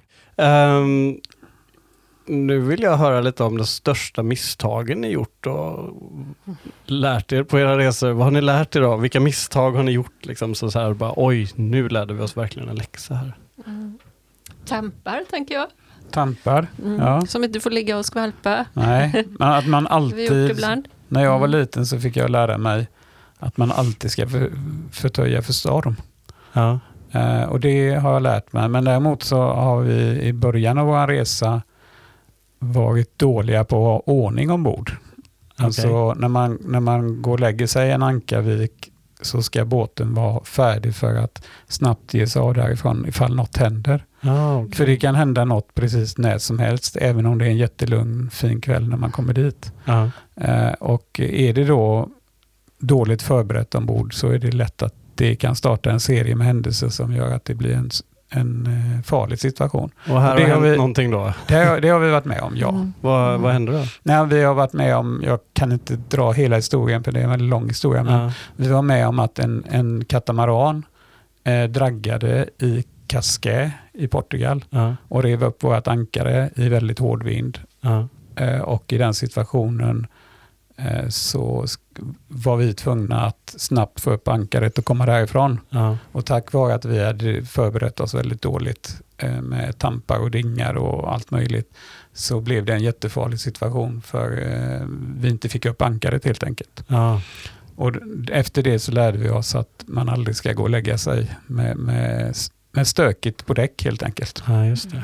För det gick bra den händelsen men det kunde ha gått dåligt. Ja, just det. Eh, man, vi har väl också överhuvudtaget lärt oss att, att man inte heller kan lita på alla andra i Ankarviken, hur de ankrar. Utan Nej, man måste precis. Det där är ju tänka, en issue naturligtvis. kan, kan man tänka sig att den här båten, ser de erfarna ut eller är är det en hyrbåt? Och, ja. eh, för att eh, de kan ställa till så mycket om deras ankring misslyckas. ja, just det. Så det har vi varit med om. Eh, båtar i Västindien, hyrbåtar som, som tappar sitt fäste och driver på oss. Och, och eh, även rädd, räddat båtar i den situationen. Ja, just det. Ja. Oj, Det verkar ju helt inte klokt, men vad har vi, vi, måste, vi har ju gjort massa konstiga saker, men jag kommer inte på någon nu. Såklart att ni Ja, men vi har lärt oss att handla. Ja. ni har lärt oss att handla, proviantera. Jag så. proviantera, för det är inte lätt. Nej, men, alltså. nej, men en sak som vi väl har lärt oss mer och mer kanske är ju att när det händer någonting att försöka att liksom ta hand om det som händer, vad det nu är, Ja, och så snacka sen. Ja, okej. absolut. Ja, det är ju en bra Mm. grej som man på något vis, tänker jag, lär sig på vägen. Att, Ja, jag tänker det. Alltså, Ja, nu, ni har ju det- seglat ihop så pass länge. Hur har liksom Mm. ert förhållande till varann så som, eh, som seglare liksom förändras under den här tiden? mm, Jag, jag kan ju säga det att jag har ju väldigt många, jag har ju seglat så mycket och jag har väldigt många vänner som, som jag har seglat med och kappseglat med. Men det finns ingen som jag hellre seglar med än med Sara. För det, vi är så trygga tillsammans. Det, Vad gör, vad gör Sara så bra då? Så, Hon gör det jag säger. nej, men vi har... Nej, det nej, men vi. Magnus har inga vänner kvar inom se- kappseglingen. Nej, men vi, nej, men, nej, men vi, vi, har, vi har seglat så mycket alltså. Vi, Ja. vi har seglat så många distansminuter tillsammans så att eh, vi, eh, det fungerar helt enkelt. Och jag, jag vet i somras så, så seglade jag tillsammans med två vänner till Lofoten och Ja. då var Sara inte med. Och för det första kändes det alldeles ödsligt ombord. Sara var inte med någonstans. och, men det var så mycket som gick fel. Jaha. För att jag, jag var så van vid att vissa saker skötte Sara och, och de blev ju inte gjorda. Nej, så Eh, ja. Och, eh, så att det kändes jätteväl att, att, eh, hur, hur samtrimmade vi är. Liksom. ja. Så att, eh, Men har ni haft Men- men mycket vi- konflikter? ja, oh ja. jo, det har vi haft. Men, men vi, alltså, vi bråkar ju som fasen ibland. men det brukar gå över. Men det gör vi Emma med. Ja, Ja, ja, ja, ja. faktiskt. Det är inte värre på havet hemma. Ja, vi, Men, vi, vi, vi eh, hade ja. väl det skönaste vi såg i, i Karibien tror jag. Det var en man som hade köpt Han hade köpt sådana MC-intercom till sin fru. För hon skulle sköta ankaret där fram. Och så, så står de och pratar de här intercomerna och sen så börjar hon ändå höja rösten och börjar gapa och skrika till slut. Och han bara Älskling jag har köpt intercomen, använd intercom. Så Fantastiskt. Ja. Jag tänkte Ja, det bara, nu har han köpt inte kommer för hon Ja. kan inte hålla ner volymen och det är Nej. helt Mm. fantastiskt. Men, äh, Nej, men sådana grejer, alltså det är bara flyter på Ja. faktiskt. Eh, men Sen det är klart, ni har ju, herregud, ni har ju seglat Ja, ihop i vi har 40 år. Liksom. Ja, Det är- alltså det är ingen, det är ingen grej liksom på något vis. Det, vi teamar och, men vi har ju väldigt olika uppgifter. Men det, och det, ibland säger vi sådär, nej fasen, speciellt inför våra barn har vi känt ofta att herregud vilka dåliga förebilder vi är. Om Ja. man tänker manligt, kvinnligt så. Men ni hade med era barn en del på resan? Ja, också det på, hade vi. Ja. Men, Så ibland så säger vi så här, ja men nu får vi byta. Nu får vi skärpa oss, vi kan inte hålla på så här. Nu får vi byta roller liksom. Ja. För vi har sådär, när vi ska iväg, till exempel om vi har legat i en Ankarvik i två veckor och så ska man iväg. Ja. Då är det ju massa saker man måste göra, gå igenom på båten för att göra sig klart skepp. Då, då har vi ju sagt ibland, nu byter vi. Ja. Och så gör vi det, men vi är liksom inte nöjda någon av oss faktiskt.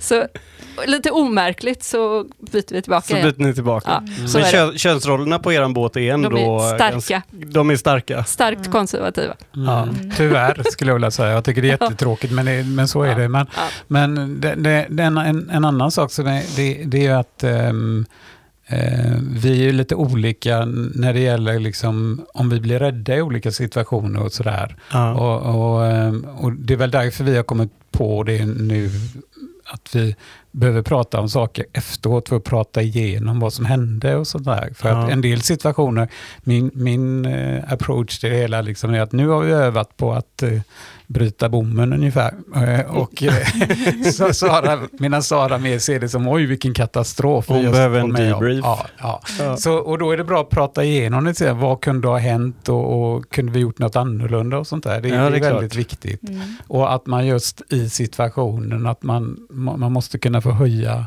rösten till varandra för att man ska höras Ja. utan att man är arg på varandra. Liksom. Ja. För ibland är det ju, eh, jag menar, det kan vara tufft ibland. Eh, Ja, oh ja, och, och det är ju ingen lek där ute. Alltså, det är ju, då får man ju peka med hela handen. Och sen, Ja, Men det är väl det vi upplevde också, liksom, att ja, men nu ska jag ha på mig kaptensmössan och så har vi fått i ankaret och då plötsligt ska man vara lite gullig istället. Då. Mm. Det är Nej, inte alltid så lätt med övergången där. Mm. Nej men prata igenom efteråt och ta lärdom om vad- vad som just hände. Mm. Ja.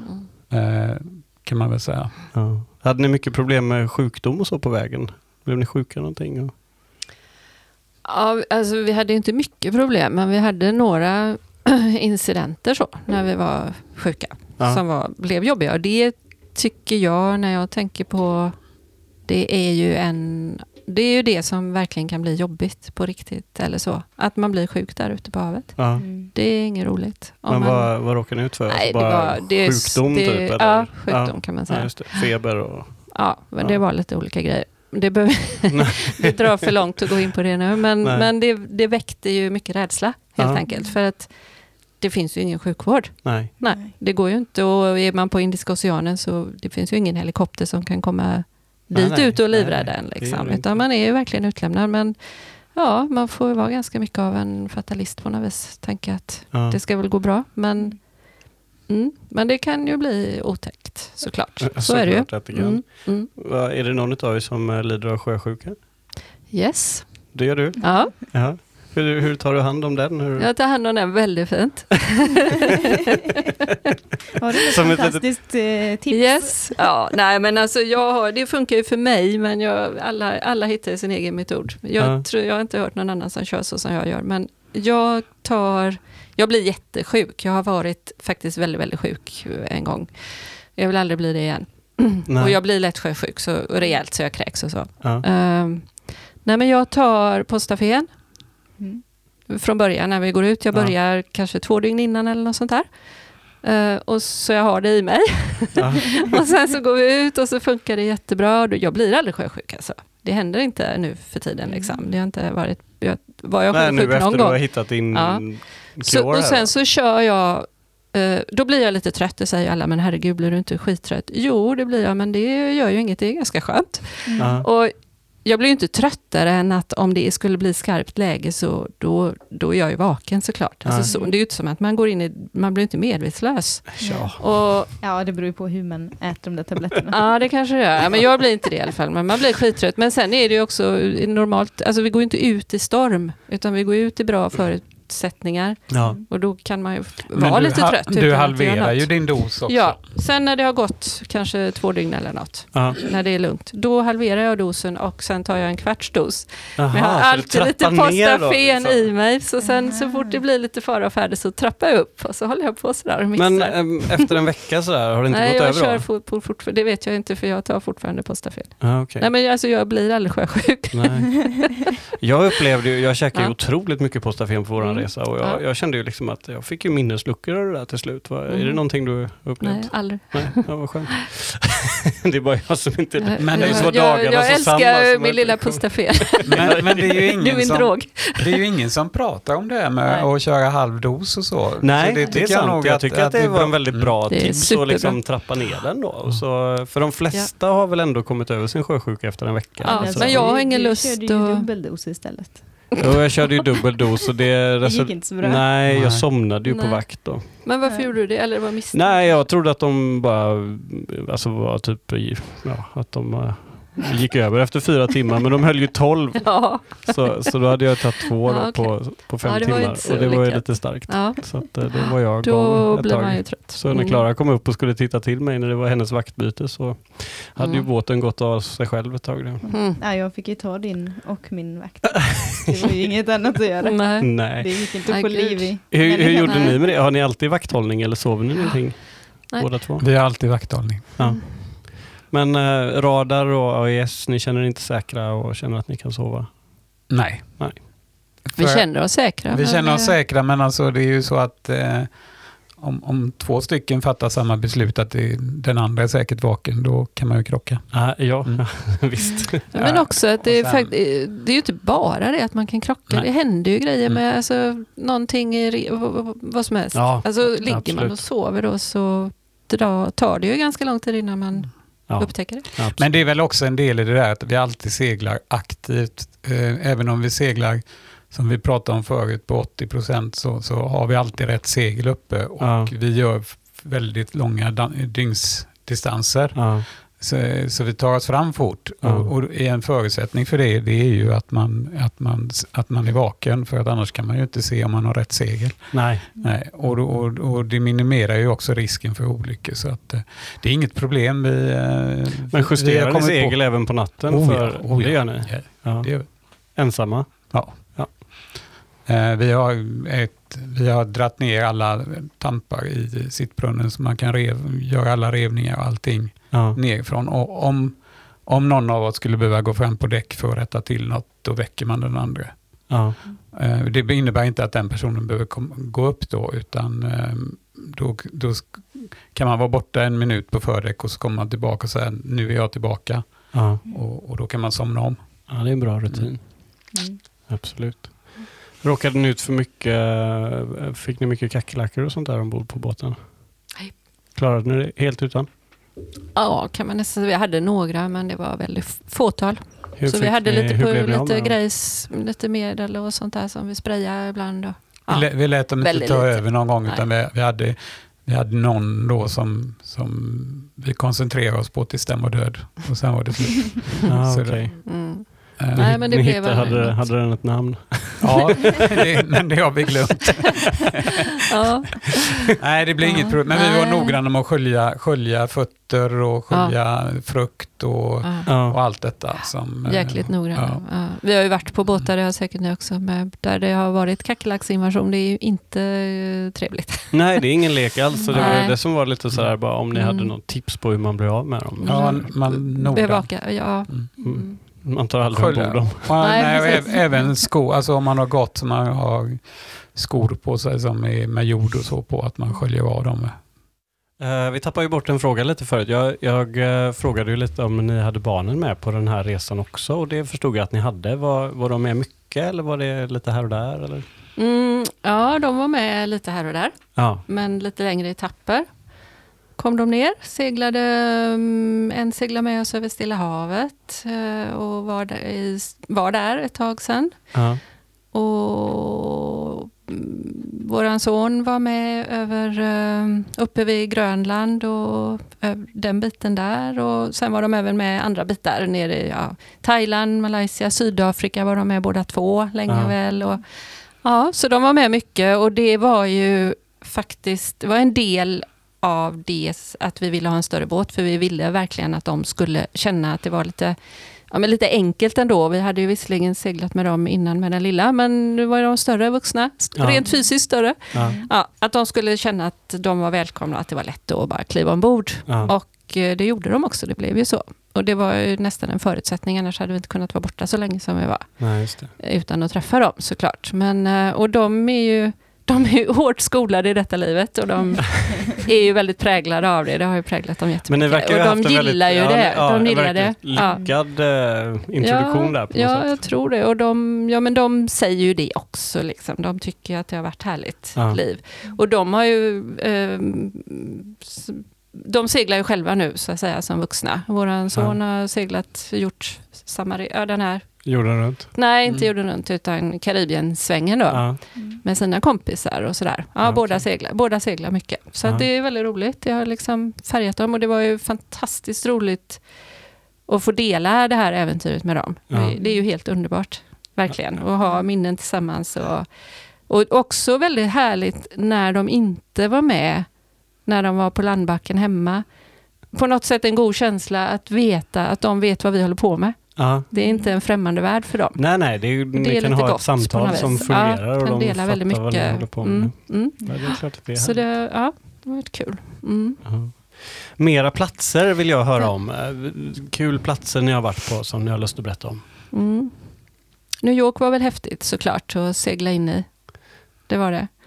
Ja. Det var ju en sån där highlight lite grann. Bara känslan att sikta Sikta skylinen där och så. Mm. Ja, Frihetsgudinnan. Vi ankrade alldeles bakom Frihetsgudinnan. Ja. Faktiskt. Det finns en pytte, pytteliten ankringsplats ja, jag har där. hört talas Ja, om den. ja, det, är väldigt, det är lite roligt. Sen slängde vi i våran dinge och cruisade runt med dingen där inne och tänkte hela tiden så här, ja, det dröjer väl inte länge förrän vi blir stoppade, för här får man väl inte köra runt. Men det, nej, det, det var ingen som stoppade oss. Så Men vi. runt Frihetsgudinnan då? Typ, ja, nej, lite ut på vattnet där och runt, Och in i runt hamnen. omkring. Ja, på Manhattan typ? eller? Ja. ja, Ja, vi ser, typ. vi, liksom. det, vi, Typ. går, det, nej, men det, går en, det går en färja mellan Manhattan och... och, ehm, Och Staten Island. Ja, exakt. Och eh, vi, vi, tog, vi la den helt enkelt i en marina hos eh, någon, frågade bara om vi kan få lägga dingen där. Ja. Eh, och, och, eh, bredvid en amerikansk båt. Ja. Och då, det var inga problem. Och så tog vi färjan över. Eh, och det var ju väldigt smidigt för det var extremt dyrt att ligga i marina i New York. Ja, så det, det, var, det var inte inte aktuellt. ens att tänka på. Nej, inte Men, men det, var häft, det var häftigt att åka runt med sin lilla dinge där och titta på skylinen och ta Ja, foton och så. ja just det. Eh, och det var en total kontrast till det vi hade upplevt bara några månader Ja, jag kan tidigare bara tänka mig. Madagaskar och, och så. Mm. Ja, jag kan Eh, tänka så- mig att helt plötsligt börjar man titta på sina kläder och, och lite sådär, Exakt, och då börjar man också förstå det här med behov och konsumtion. Och, Ja. Eller är det behov eller är det skapat eller hur är det? Alltså Ja, plötsligt så precis. behövde vi ju saker som vi inte hade haft en tanke på innan. Så är det ju. Ja, Ja, typ som, Man ser alla affärer och hela utbudet så blir det plötsligt jättespännande och kul och intressant. Ja, Och innan hade vi inte överhuvudtaget reflekterat över att man gick omkring i samma shorts sen tre månader tillbaka. Och så. Nej, det gör man ju Men- inte och nej. de kan ju vara håliga och det Ja. spelar ju ingen roll. Liksom. Man tycker att man är fin. Ja. Och så tittar man på bilder efteråt och bara, "Man kanske skulle klippt sig någon gång. ja, precis. Men sen, Ni var inne lite på eh, Stora barriärrevet där. Hur var det Mm. att segla där? Och, Perfekt. bästa seglingen? Ja, det var 29 grader i vattnet och inga vågor. Eh, 8-9 sekundmeter. Och Eh, båten bara forsar Bara fram. då, forsa tänker jag. fram, helt Mm. perfekt. Ja. 90 grader från sidan. Oh. Eh, och dygn efter dygn. Och man kunde stanna var man ville och, och bara ankra och dyka. Och Ja. vi var på Lizard Island, hette det väl? Ja? Så Mm. det är paradis. Mm. ehm, som hade brunnit då faktiskt. mm. Precis. Okej. Men eh, alltså, när du säger att ni bara ankrar var som helst där, är det, man får vara försiktig så man inte sätter ankaret i korallerna? Eller? Ja, men det är det alltid. Men det, det, det, det lär man sig. Ja. Och, och, för det tar ju död på korallerna och dessutom är det jättedålig ankring. Ja, den att, sitter ju inte så bra nej, fast. Ja, eller också sitter det för mycket fast. Så Ja, just det. Det är också det är ju inget som man gör, utan det ser man ju till. Det finns ju alltid sandbotten emellan korallerna. Så. Ja. Men det som är fantastiskt är att det är ett stora barriärrevet är väldigt stort. Ja. Så att det är ett jättestort område som man kan ankra precis var man vill, för det finns inga vågor. Nej. Eh, så att det, det blir väldigt märkligt för man, man eh, ankrar mitt ute i havet. Man Ja. behöver inte se land och ändå så har, släpper man ankaret rätt ner. Ja, och det. ligger där över natten. Men hur djupt är det där ute ungefär? Alltså där reven är så är det ju i allmänhet mellan 0 och 4 meter. Nej, det är inte mer. Så korallerna växer liksom nära ytan. Ja. ja, just det. Så där hade ni en ganska fin tid då? Ja, det var, det var väldigt Ja, fint. det var Det var inte mycket båtar där faktiskt. Det var väldigt eh, tomt. Ja. Men, och sen, ja. ja, fortsätt. eller skulle, Nej, nej, jag tänkte på Fatuhiva också. Ja. Måste vi nog bara nämna kanske. ja, det är klart. Jag, jag tänkte just fråga om franska Polynesien Ja. här, så att, absolut. Ja, men Fatuhiva är ju för, eller det var för oss, det är lite olika, men för oss var det första ön i Stilla havet då, efter Galapagos. Ja. Och vi kom dit mitt i natten förstås, av någon outgrundlig anledning så gör man ju alltid det. Ja. Fast man vill komma på dagen, men det var mitt på natten. Så det, var ju, det är ju kolsvart, finns ju inga lampor och så. Nej. Så vi bara såg den här svarta siluetten som sakta växte fram efter tre veckor på havet. Då. Ja. Eh, och så gick vi in där, smög oss in lite fint och så ankrade. Och sen satt vi i sittbrunnen och såg solen gå upp och, bara, och kände alla dofter. Ja.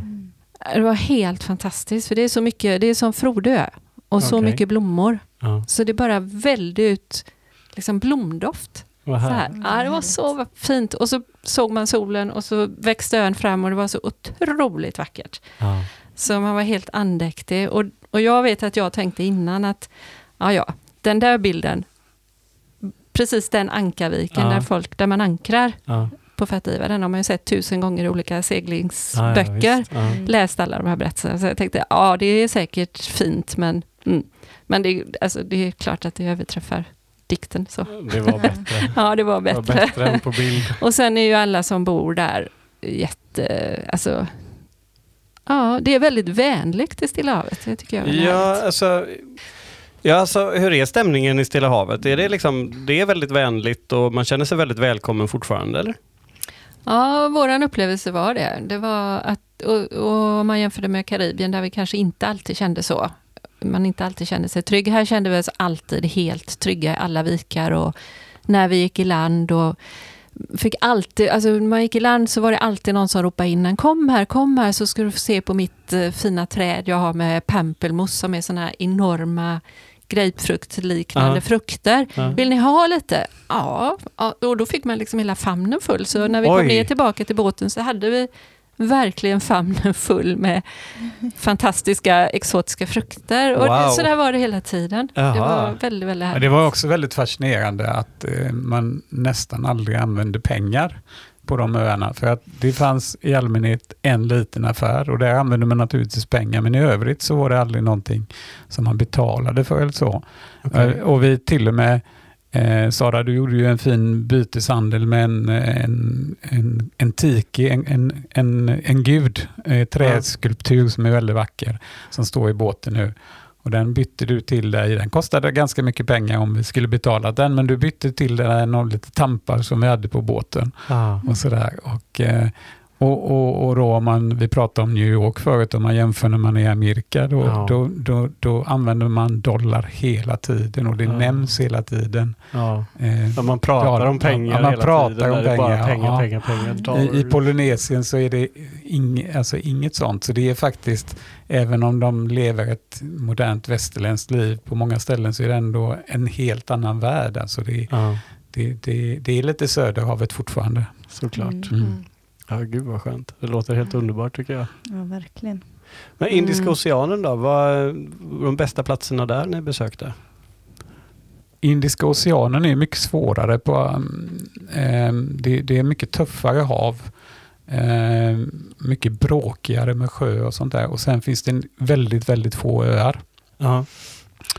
Eh, och eh, de öarna vi var på, vi var på en ö som heter Cocos Keeling Ja. som tillhör Australien, som har en väldigt märklig plats. Ja. Eh, man ser det lite grann när man seglar runt och på att, att politiken, om man säger hur man organiserar samhället på olika ställen på jordklotet, Ja. det kan verkligen påverka hur, hur samhället blir. Ja. Ehm, I Polynesien var ju väldigt mycket influerat av eh, fransk kolonial eh, då kan man säga att de, de var väldigt rädda om sina kolonier då, och de här öarna som tillhör Frankrike. Men de öste också in väldigt mycket pengar i det. Ja. Så att ehm,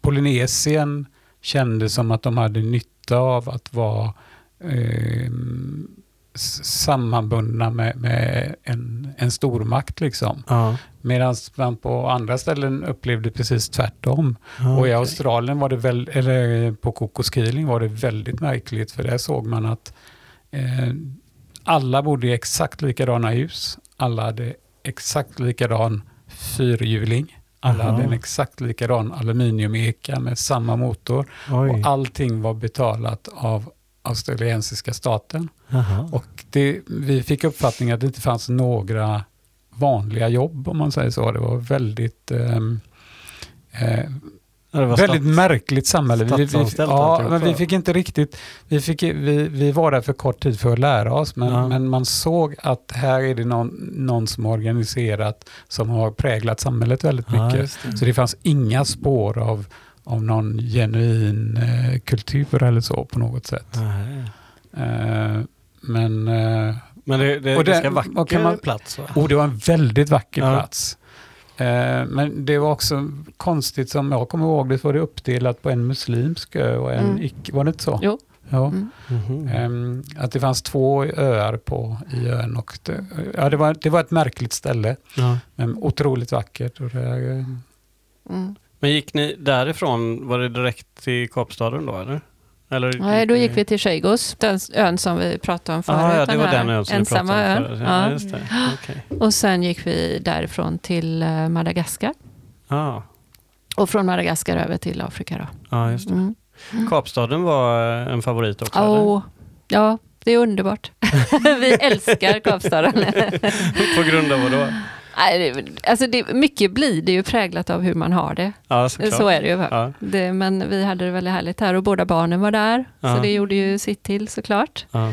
Ja, vi firade jul och nyår och ja, det var bara väldigt, väldigt härligt. Och det är ju ett, alltså Sydafrika är ju ett spännande land. ja det är det ju verkligen. Och vi var på safari, vi gjorde alla de där grejerna, vin, Ja, ja, ja. vingårdar och alltihopa Ja, liksom. men ni hade liksom att, eh, budget för att kunna ta er ut och göra de här grejerna? Ja, det, då? då, det var ju liksom, det var, man kan säga att vi satsade mycket där. Ja, Annars gjorde vi aldrig sådana grejer. Eller väldigt, väldigt sparsmakat, för Ja. vi har haft ganska stram budget verkligen. ja. Men då var det ju lite sådär, då kom ju de ner och, och barnen och då skulle, det var, blev ju lite julklapp och sådär. Ja, Ja. det- det Så vi, vi, vi gjorde, då gjorde vi lite sådana grejer. Så det var väldigt, väldigt roligt. Ja. Men... eh, vi hade är ju- också tur att vi, vi, vi fick eh, ett bra avtal med hamnen, så vi bodde i, i, i en, den, en väldigt bra marina mitt i stan. Ja, Så- som tillförde väldigt mycket till... Det finns två mariner i, i Cape Town. ja. Och, eh, men vi lyckades få ett bra avtal på den dyrare så att vi låg Aha. väldigt centralt. Och Ah, okej. Där kände vi oss väldigt säkra också för det var ju mycket prat om att Cape Town att det är, att, eh, det är mycket brott och så. Ja. Mm. Men det upplevde vi inte alls. Nej, okej. Nej, vi var Eh, helt säkra där. Och där mm. låg vi också ihop med de här som vi sen seglade med hela vägen upp till Island. Ja, just det. Mm. Just det. Vi Mm. träffade dem redan där. Ja. Mm. Men eh, sen gick ni ut till Sankt Helena, Sankta Helena Mm. på svenska. Mm. Ehm, hur var det där? Det var mycket stor upplevelse men det var, det var jättesvårt med ankring som det ofta är på de För här. det är ju en ganska hög ja. ö. Det, Ja. eh, så det var eh, väldigt svårt med ankring och väl, eh, väldigt svårt att komma in med dingen och angöra så man fick lyfta upp den på land varje Ja. gång. Så det var svårt och det, det är märkligt med tanke på de historiska rötterna som denna ö har att de inte har lyckats bygga en riktig hamn där. Ja, just det. Men, men det, det som var mest märkligt, förutom att det gick omkring engelska bobbys på gatorna och, och så, det, det var ju att eh, den, ön innehöll fyra olika klimatzoner. Så när man åkte runt Oj. så upplevde man liksom att hela ön var Ja, det är svårt att beskriva, men, men alltså, man har åkt mellan olika klimatzoner. Så den lilla byn låg på ett ställe och sen när man kom upp i bergen så var det på ett annat sätt. Och, och när man kom Aha. upp på västsidan så var det väldigt fuktigt och, och, och sådär. Så det, det var häftigt. Det var väldigt vackert. Mycket, mycket växtlighet och mycket varierat. Ja. Vad kan man säga mer om Sankt Helena? Ja, men det, nej, det, Ja, är ju- också. Det var väldigt ganska sevärt. Väldigt Vad kommer det sig härligt. att de har sådana klimatzoner? du? Eh, det kan jag inte svara på. Nej, Jag inte jag kan, jag kan inte det. Nej, Men, nej det, men- det var inte... Det, det som var intressant också var att de höll på att bygga en flygplats när vi var där. Och då, då tänkte vi att eh, det var ju bra att vi kom hit nu innan flygplatsen för den kom, nu kommer nog öarna ändras väldigt, väldigt Ja, mycket. det kan Men jag tror inte de har fått igång den flygplatsen för de har stött på problem med det. Ja, okej. Eh, med- De kan inte landa helt enkelt tror jag. Eh, nej men sen seglar ni över då, den har vi fått en liten eh, en pratstund om. Men så kommer ni hem då i alla fall. Hur, Mm. hur var det att komma hem? Fick ni ett stort mottagande? Mm. Det var ju, det fick vi. Och det var väl lite sådär som man nästan kände att ja, vi sticker väl ut igen så vi får, får bli mottagna en gång till. Nej, det var väldigt härligt. Det var jätteroligt. Det var i gott skär och mycket folk. Och, Ja. ja, de hade fixat så himla fint, verkligen, några för oss då. Ja, Ja. Så det var, det var ju helt fantastiskt. Men var det Mm. bara vänner och så eller var det tidningar Ja, och nej, sånt inga också? tidningar. Ingen, Nej, ni har inte vi vill- outat den här nej. resan? Nej, någonting? inte på det viset. Ja, vi har vi ju, för vi har haft våran blogg och sådär. Ja. Men vi har inte haft eh, tidningar så, nej. Det, Nej, det var familj och vänner. Med, med Mm. vloggar och, och sådär. Liksom. Nej. Ja, vi hade ju bloggen då. Ja, bloggen ja. Jo, ja. men jag tänkte på de här Men- videobloggarna Ja, som ja, alla kör nej. nu för tiden. Nej, just det. Nej, det gjorde till vi inte. yrke. Ja, precis. Nej, det gjorde vi inte. Nej, men det var, det var väldigt fint så. Och sen sov vi i båten en natt och sen flyttade vi in i huset. Ja, det var märkligt. Ja, hur kändes kvar. det?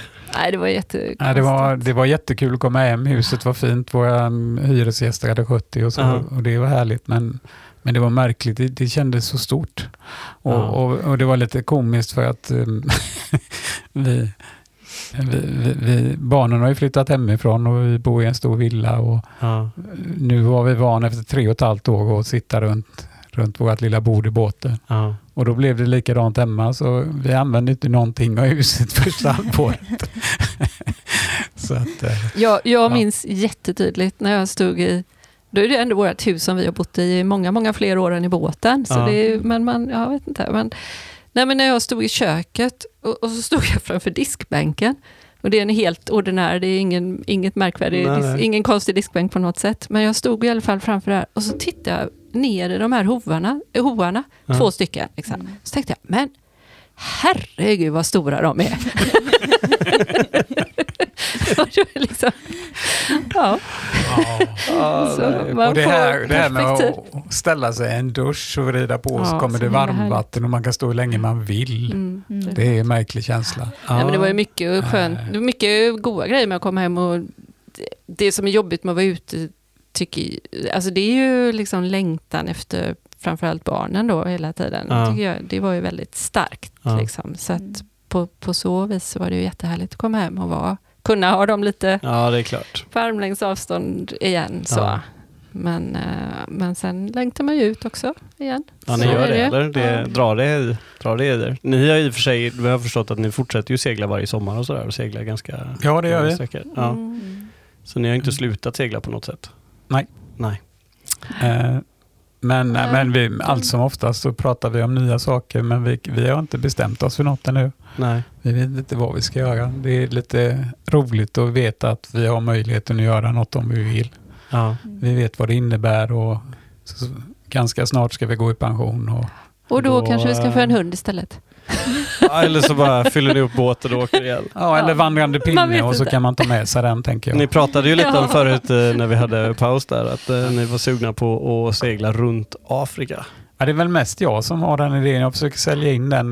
Det, men det är nog fullt möjligt. Vi har, våran, vi har en väldigt trogen, underbart god gast, kan vi väl kanske kalla honom, god vän. Ja. Så han och Magnus de är väldigt inne på den här rutten.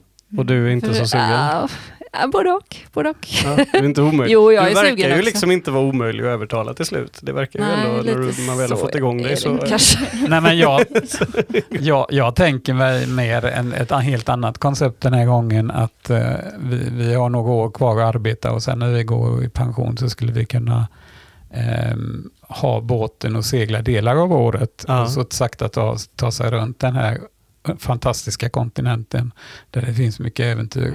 Och åka hem eh, ett par gånger om året och bo hemma istället. Så, Ja, så att det inte blir en enda, en, ett, en enda lång, långt äventyr. Nej, just det. Och Nej, det är är väl det ändå det som kanske gör att det blir skönt att komma iväg på äventyr. Man- Ja, att man lite så. Och dessutom är det så att vi har en stor båt och eh, vi har två vuxna barn. och då, då kanske de vill vara med på delar av det. Och, Ja, eh, så, så det skulle kunna bli ett, ett äventyr som man kan dela med dem ja, just det. och kanske andra vänner och sådär. Mm. så att, men, men vi vet inte. Nej, men det låter som det finns planer och det låter Ja. spännande tycker jag. Mm, verkligen. Jag tänker så här, om man får bara så här lite livsfilosofi för att kanske knyta ihop. Nej men att det här eh, att våga ge sig iväg om man har en, någon dröm. Ja. Och det behöver inte vara en, en, det behöver inte vara långsegling. Jag tänker överhuvudtaget många Ja. som går omkring med drömmar om Ja. att göra någonting. Eh, att, att våga göra det, det är inte så farligt liksom. Och man behöver inte planera så jädrans mycket som många gör, utan man kan faktiskt sticka. Det Bara behöver inte vara så det. komplicerat. Mm. Och att man, ja, men att man får våga lite då. Ändå. Visa upp oss helt enkelt. Ja. Helt kallt, båda två till exempel.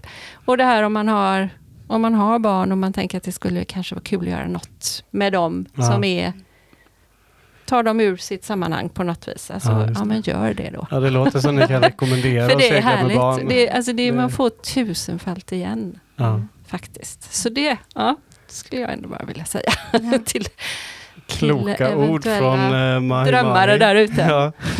Eh, Ja. Jag tycker att eh, alltså, ni har gjort så otroligt mycket och det är en lång resa ni har gjort. Det går ju inte att gå igenom allting. Men eh, vi har ju fått ut hur mycket som helst av det här samtalet och eh, det är väl kanske dags att avrunda där Klara. Ja, det kanske är det. Men det var väldigt intressant att lyssna på. Ja, Ja, mycket. det var roligt att komma hit. För er som, eh, som vill läsa om Mahi Mahis äventyr så har de en hemsida som heter mahimahi.se och där har Sara skrivit fantastiskt, eh, väldigt bra hemsida att läsa och Mm. väldigt bra platsskildringar också för de som är intresserade av just platser tycker jag. Mm. Tack så mycket för att ni kom hit. Tack så mycket. Tack själva. Tack för att vi fick komma. Du har lyssnat på Långseglarpodden. Vi som producerar den här podden heter Niklas Rode och Klara Svedlund. Vi finns på Facebook under namnet Långseglarpodden och det är också under namnet Långseglarpodden du ska söka för att hitta oss på podcast players.